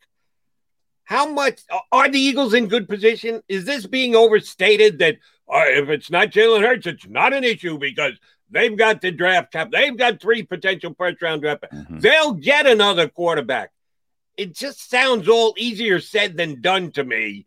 Do you like the fact that the Eagles are going to have this one-year tryout for Jalen Hurts, and then if it doesn't work, don't spread it. We'll get another quarterback. Well, no, I, I would rather still have, you know, Carson Wentz playing great and, you know, being the entrenched franchise quarterback the, the way it was supposed to be. He wasn't supposed to react the way he reacted to uh, them drafting Jalen Hurts. And, you know, we, we've all uh, been through this for the last couple of months. Uh, that's gone. Okay. It's sort of like, you know, when I ripped McMullen yesterday, I ripped him yesterday. Now I move on. We have to move on with Jalen Hurts. Got to turn him, the page. Yeah. Right. We got to turn the page and give him a shot. But if the, if the season does devolve into something similar from of last year and you end up with Flacco the final couple of games, I'm all for that because that might get us even further up in the draft with their own initial pick. Uh, but does that mean they're going to be able to draft a quarterback high up? Probably, because Howie's a good maneuverer, uh, you know, and trader. And, you know, if they, if they've got the fifth pick and they need the third pick, he'll probably find a way to do it uh, because he's really good with that. But is Kevon Slovis going to be the answer if that's the kid they take out of U S C? I've seen all these mock drafts. Evidently, all the mock drafters do not believe in Jalen Hurts because they've all got him taking a quarterback. Everybody's in the first round. Right. Right. Even so, the kid from Liberty. I love right, that. Right. Yeah. Well, he, he did go to Auburn. Yeah. Though, he so he does Auburn. have some yeah. pedigree. Yeah. Uh, but yeah, I saw that one too. Uh, so nobody's believing, at least the guys who who fill out these things. And again, that's that's sort of like the P F F list. It's like good stuff for us to talk about. Uh, but is it really, you know, is there any kind of reality to it? Uh, we're not going to know for about another eleven months. Well, Harry, you talk about the mock drafters. You're right. Whether it's Sam Howell, Uh, Spencer Rattler, Kevon right. Slovis, Malik Willis, on and on and on. Everybody's got the Eagles taking a quarterback. But now the people who cover the N F L, Diana Rossini being the latest, but it was Jason LaCanfora first. It was uh, Peter King. Mm-hmm. Locally, it was Jeff McClain. I've said it myself. Nobody's shutting the door on Deshaun no. Watson. And no. there's a reason for that in this league. Yeah.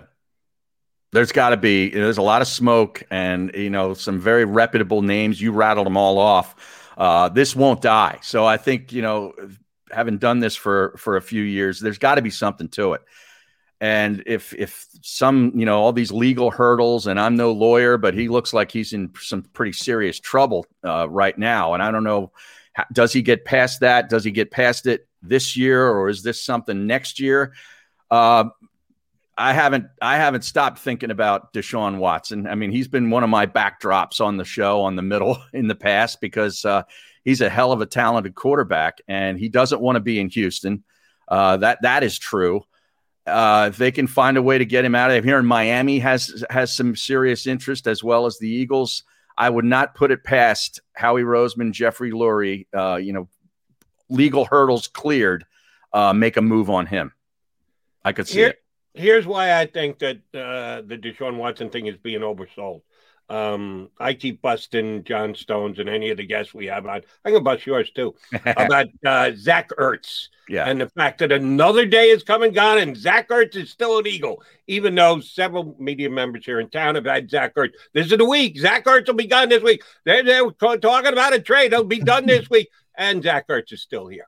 I get that we've got a date in the future that would be June first when salary cap ramifications uh, t- lighten, lighten up that makes sense that the Eagles could act at that time.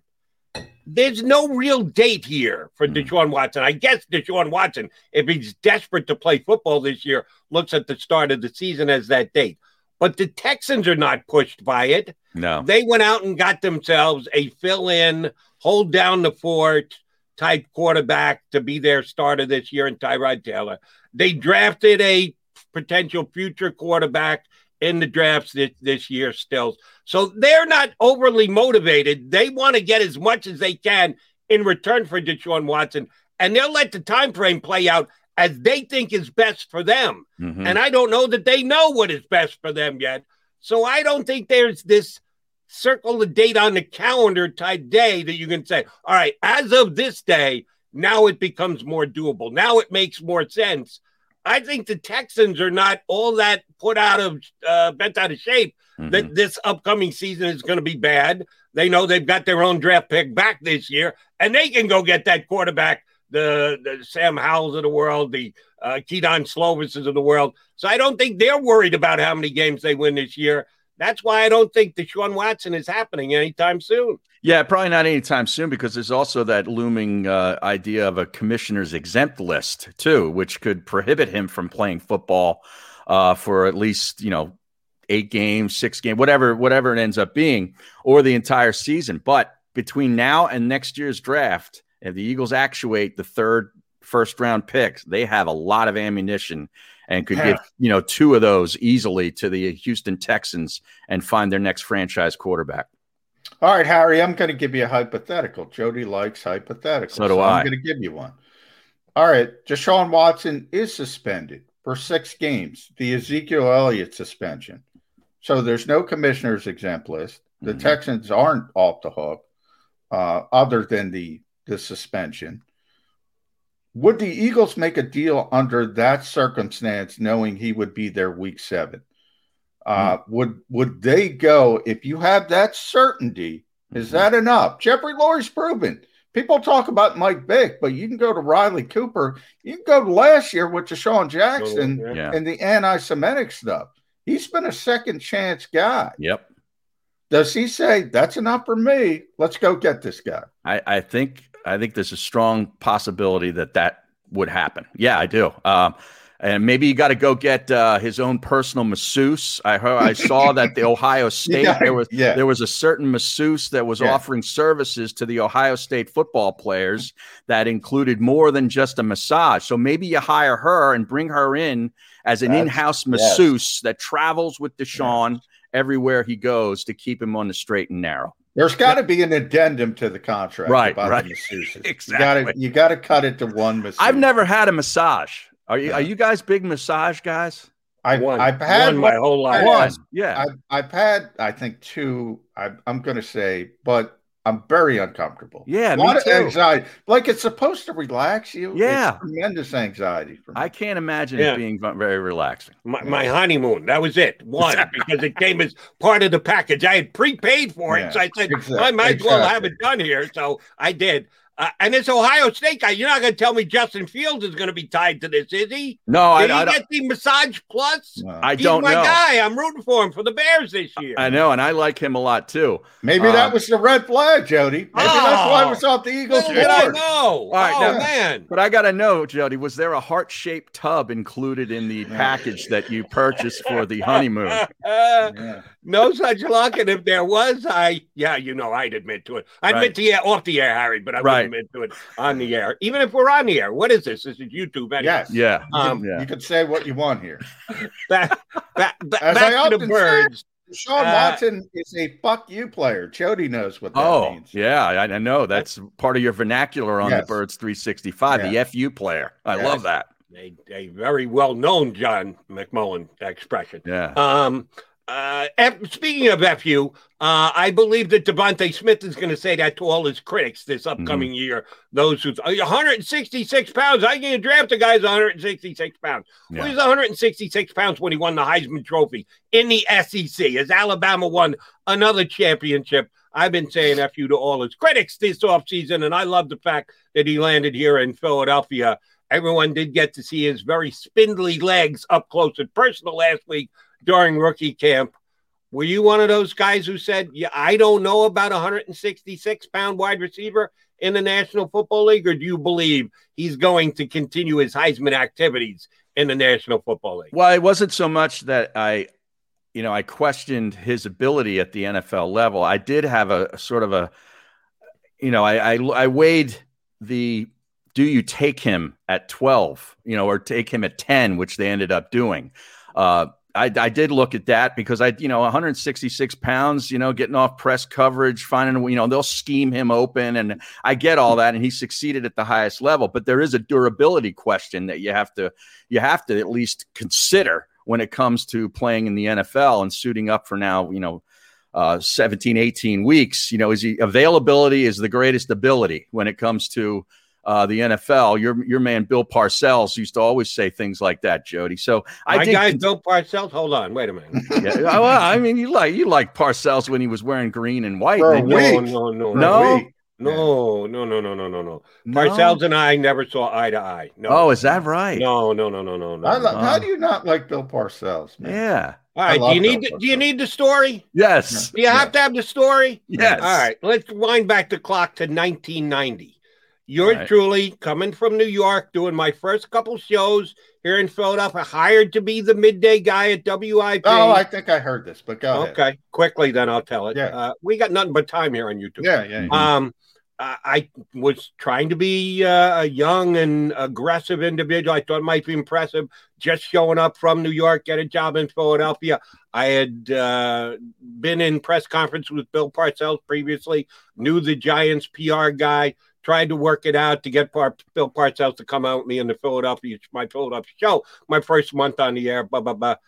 Uh, the P R guy gets back to me and says, oh, Jody, Coach really apologizes. He wanted to come on with you, but he's got a standing policy that he never goes on shows in town when the Giants are going to be playing that team. It's just a rule that he has uh, put in place, and he never flies in the face of it. So he says maybe later in the year, maybe after the season's over, he'll come on with you, he likes you, blah, blah, blah, blah, blah. In other words, the answer's no. Okay, fine. Thank you very much.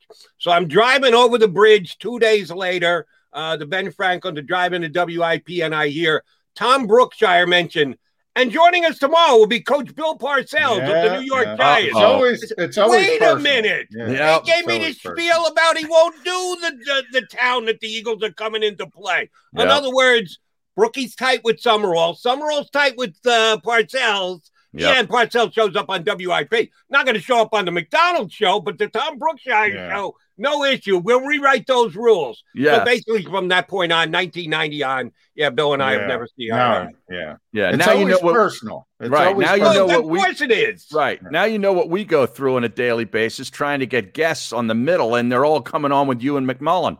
Yeah, well, that's the bane of my existence, Harry. I got seventeen jobs. I say my most difficult one is getting people to come booking on the show. Booking, yeah, booking guests. It's not and, easy.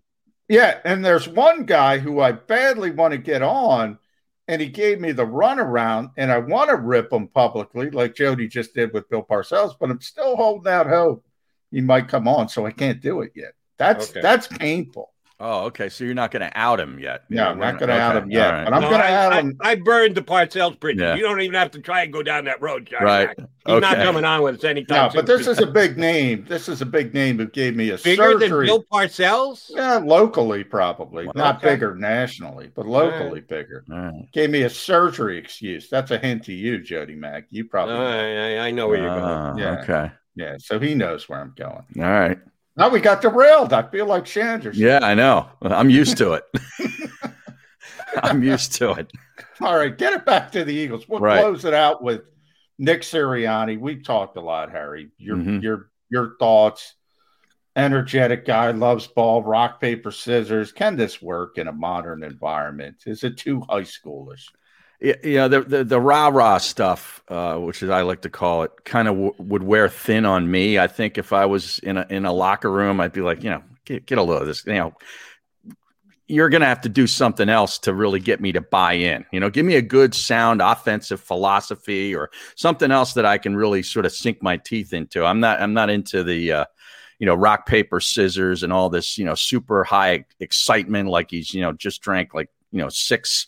Cap, you know, uh, espressos out of, uh, you know, Starbucks or something. This guy's yeah. off off the chain, mo- you know, fired up and motivated. And that's great. Um, but I'm just I'm just going to go into it with an open mind. And I want to see what this guy does as far as, you know, his philosophy on football. How, you know, is is it going to be what we saw in, you know, with the Indianapolis Colts? If if it is, you know, and it turns out that way, that's pretty good. That's a pretty good team. I'll take that.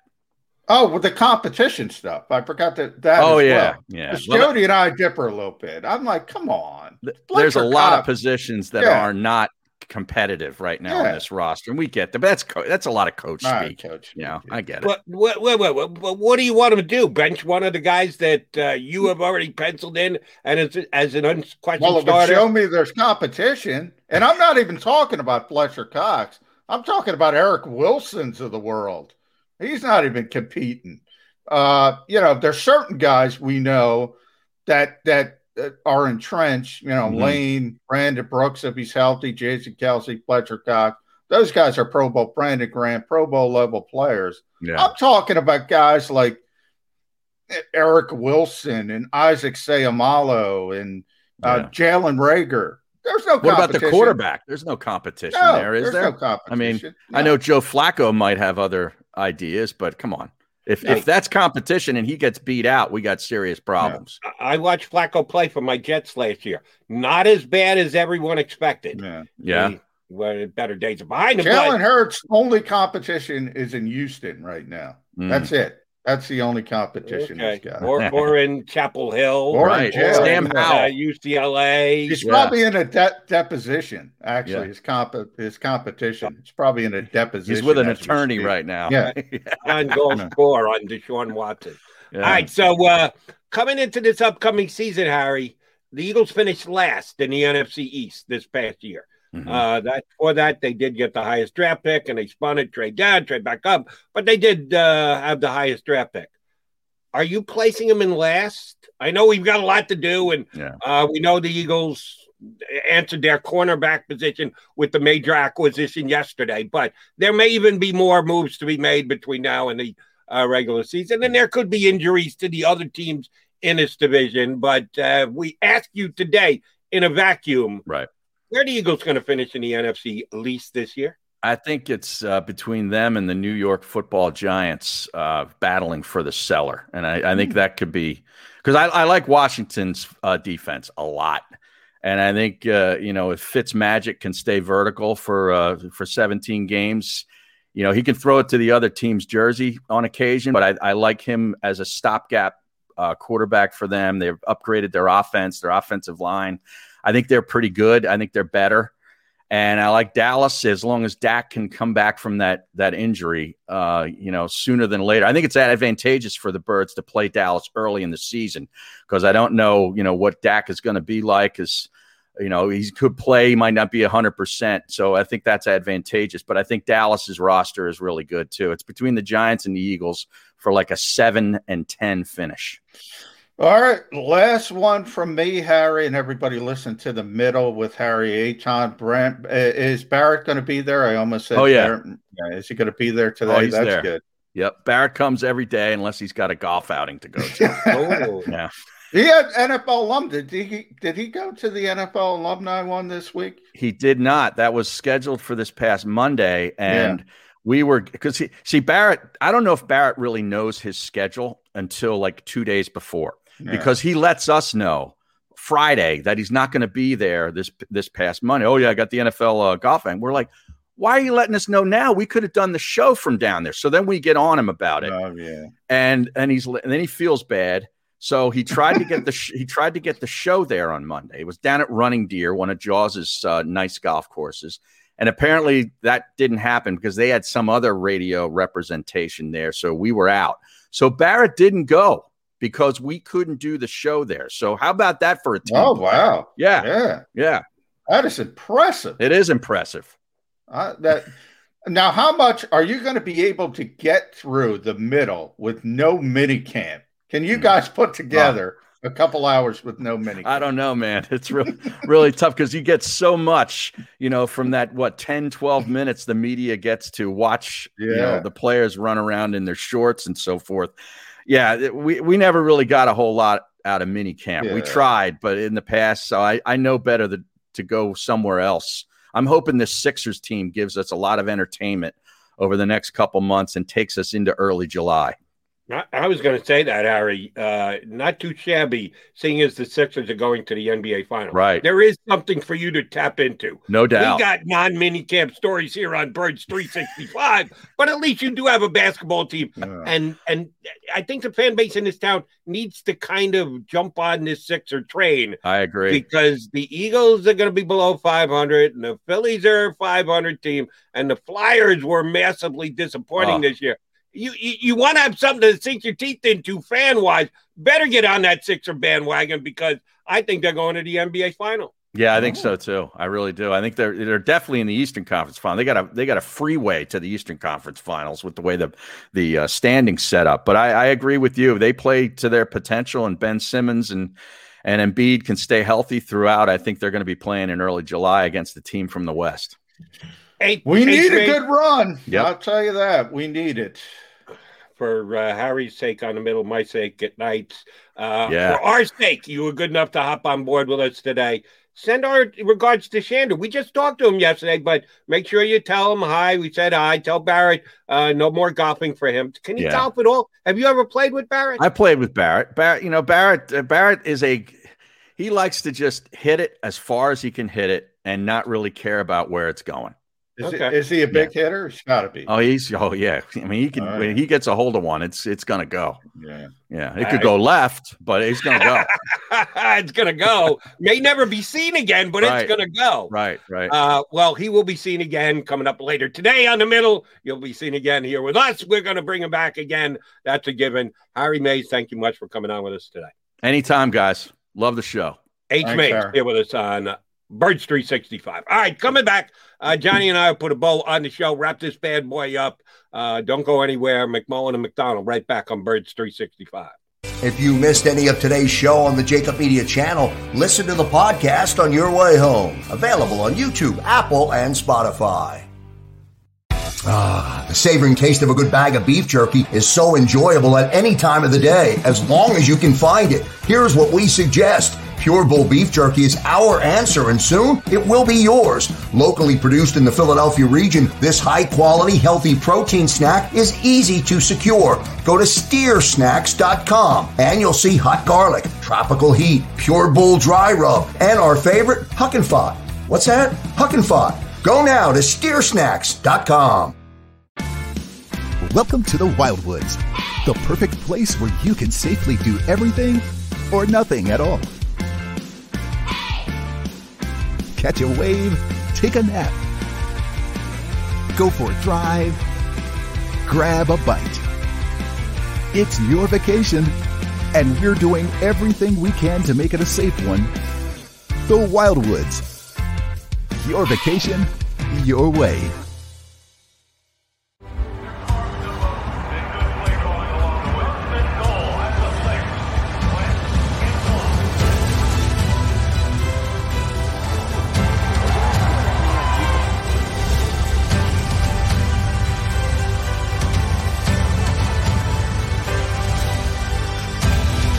On the field of life, First Trust Bank is there for you.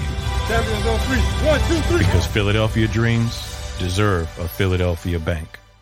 The International Brotherhood of Electrical Workers, Local Union ninety-eight, is a proud sponsor of The Labor Show with J. Doc and Krause every Saturday night from six till eight p.m.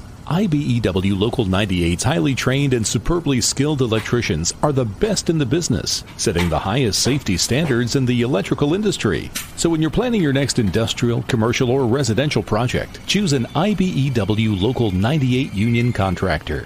Learn more at I B E W ninety-eight dot org. In the Wildwoods, our free beaches are spacious and welcoming with plenty of room to spread out. Your seat will be waiting for you when you're ready to visit. The Wildwoods, creating cherished family memories for generations. D A T L E S E O! Jody Mag, the legendary sports talker, joins forces with N F L insider John McMullen. Start your morning with Johnny Mac and Jody Mac across the Jacob Media Network.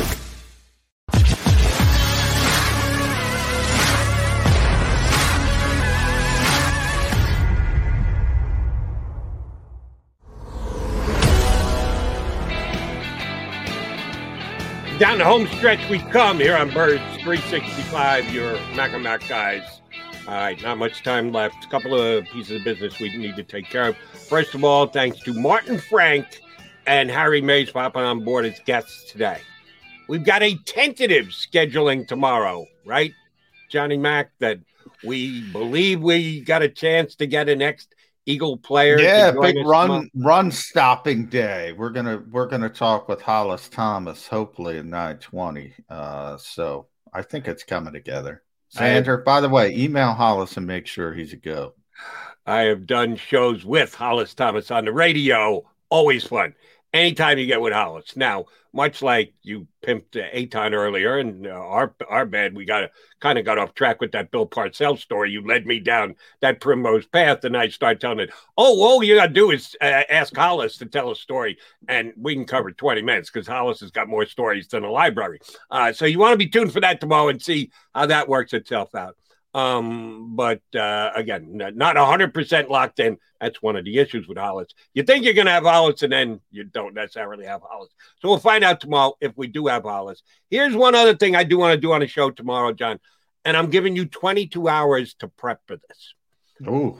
You and I are in slight disagreement over the talents, the proficiency level, the upcoming projection for this year and or years to come of one particular Eagle wide receiver by the name of Greg Ward. Uh, apparently, I'm a bigger fan than you are. I think your quote yesterday was, you don't ever need to see Greg Ward again. Uh, I'm surely not. No, I don't that. want him. I, I don't want him killed. I don't want him whacked. Is that what we're saying? I like no, Greg no, personally. No. On the field with the Philadelphia Eagles, yeah. I believe you said if you never saw Greg Ward again, you would be okay with that. If I'm if I'm misquoting you, please correct me. I believe I said, You're you're not good enough if Greg is on the field. I think it was nicer. I think it was phrased uh, okay. uh, nicer. If if I have misconstrued your stance in any way, shape, or form, oh, I yeah, apologize. I definitely, I definitely didn't ask to have him whacked. I did. I did. I definitely didn't ask that.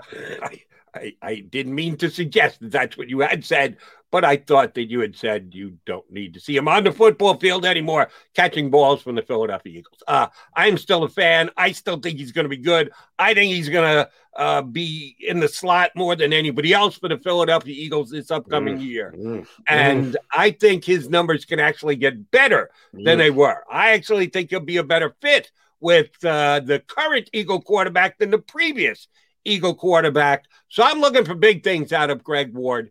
Which, by the way, I got to – damn, we got a lot of things that we didn't get in today um, that I did want to ask about. But, uh, again, we'll save that for tomorrow now.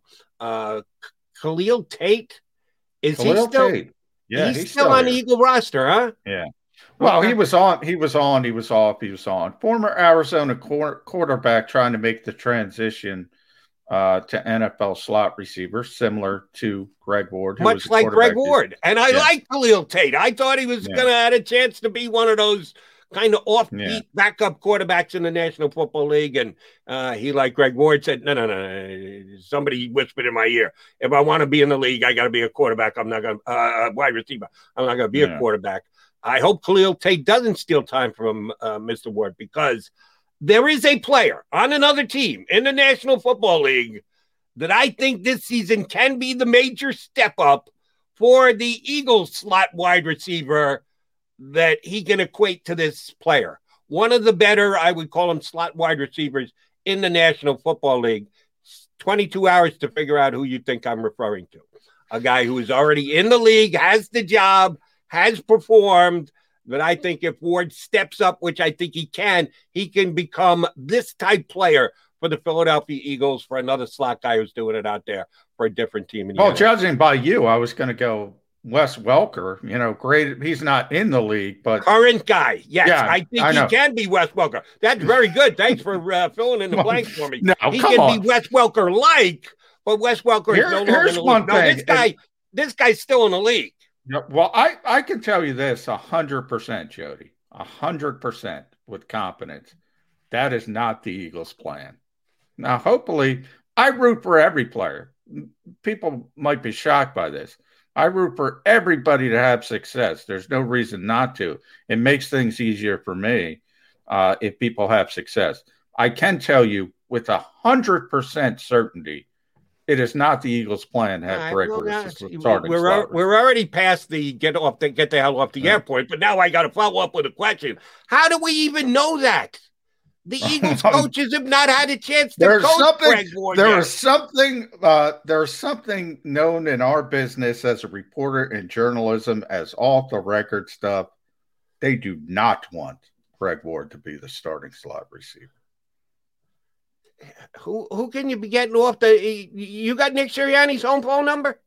You got his cell? He giving you stuff off the record already? The Nick Sirianni, he's the head coach, right? He's going to be the offensive coordinator. He's already buried Greg Ward. How is Nick Sirianni done that? Nobody – that is a wrong way to take it. Nobody buries anyone. It, there's just an acknowledgement that they have to get better at certain positions. That's how I, I I don't disagree with that, and I believe Greg Ward can do that himself.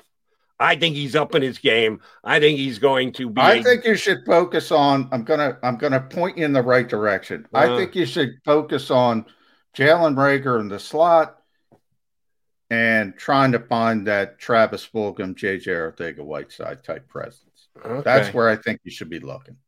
I'll um, just leave it at that. Uh, well, this is to be continued tomorrow. We'll talk more about the wide receiver position. Um, and hopefully Hollis Thomas will join us. You got to come back here tomorrow in twenty-two hours to see what the Mac and Mac guys have in store with you. Have yourself a good night. Be back tomorrow for Birds three sixty-five. If you missed any of today's show on the Jacob Media channel, listen to the podcast on your way home. Available on YouTube, Apple, and Spotify.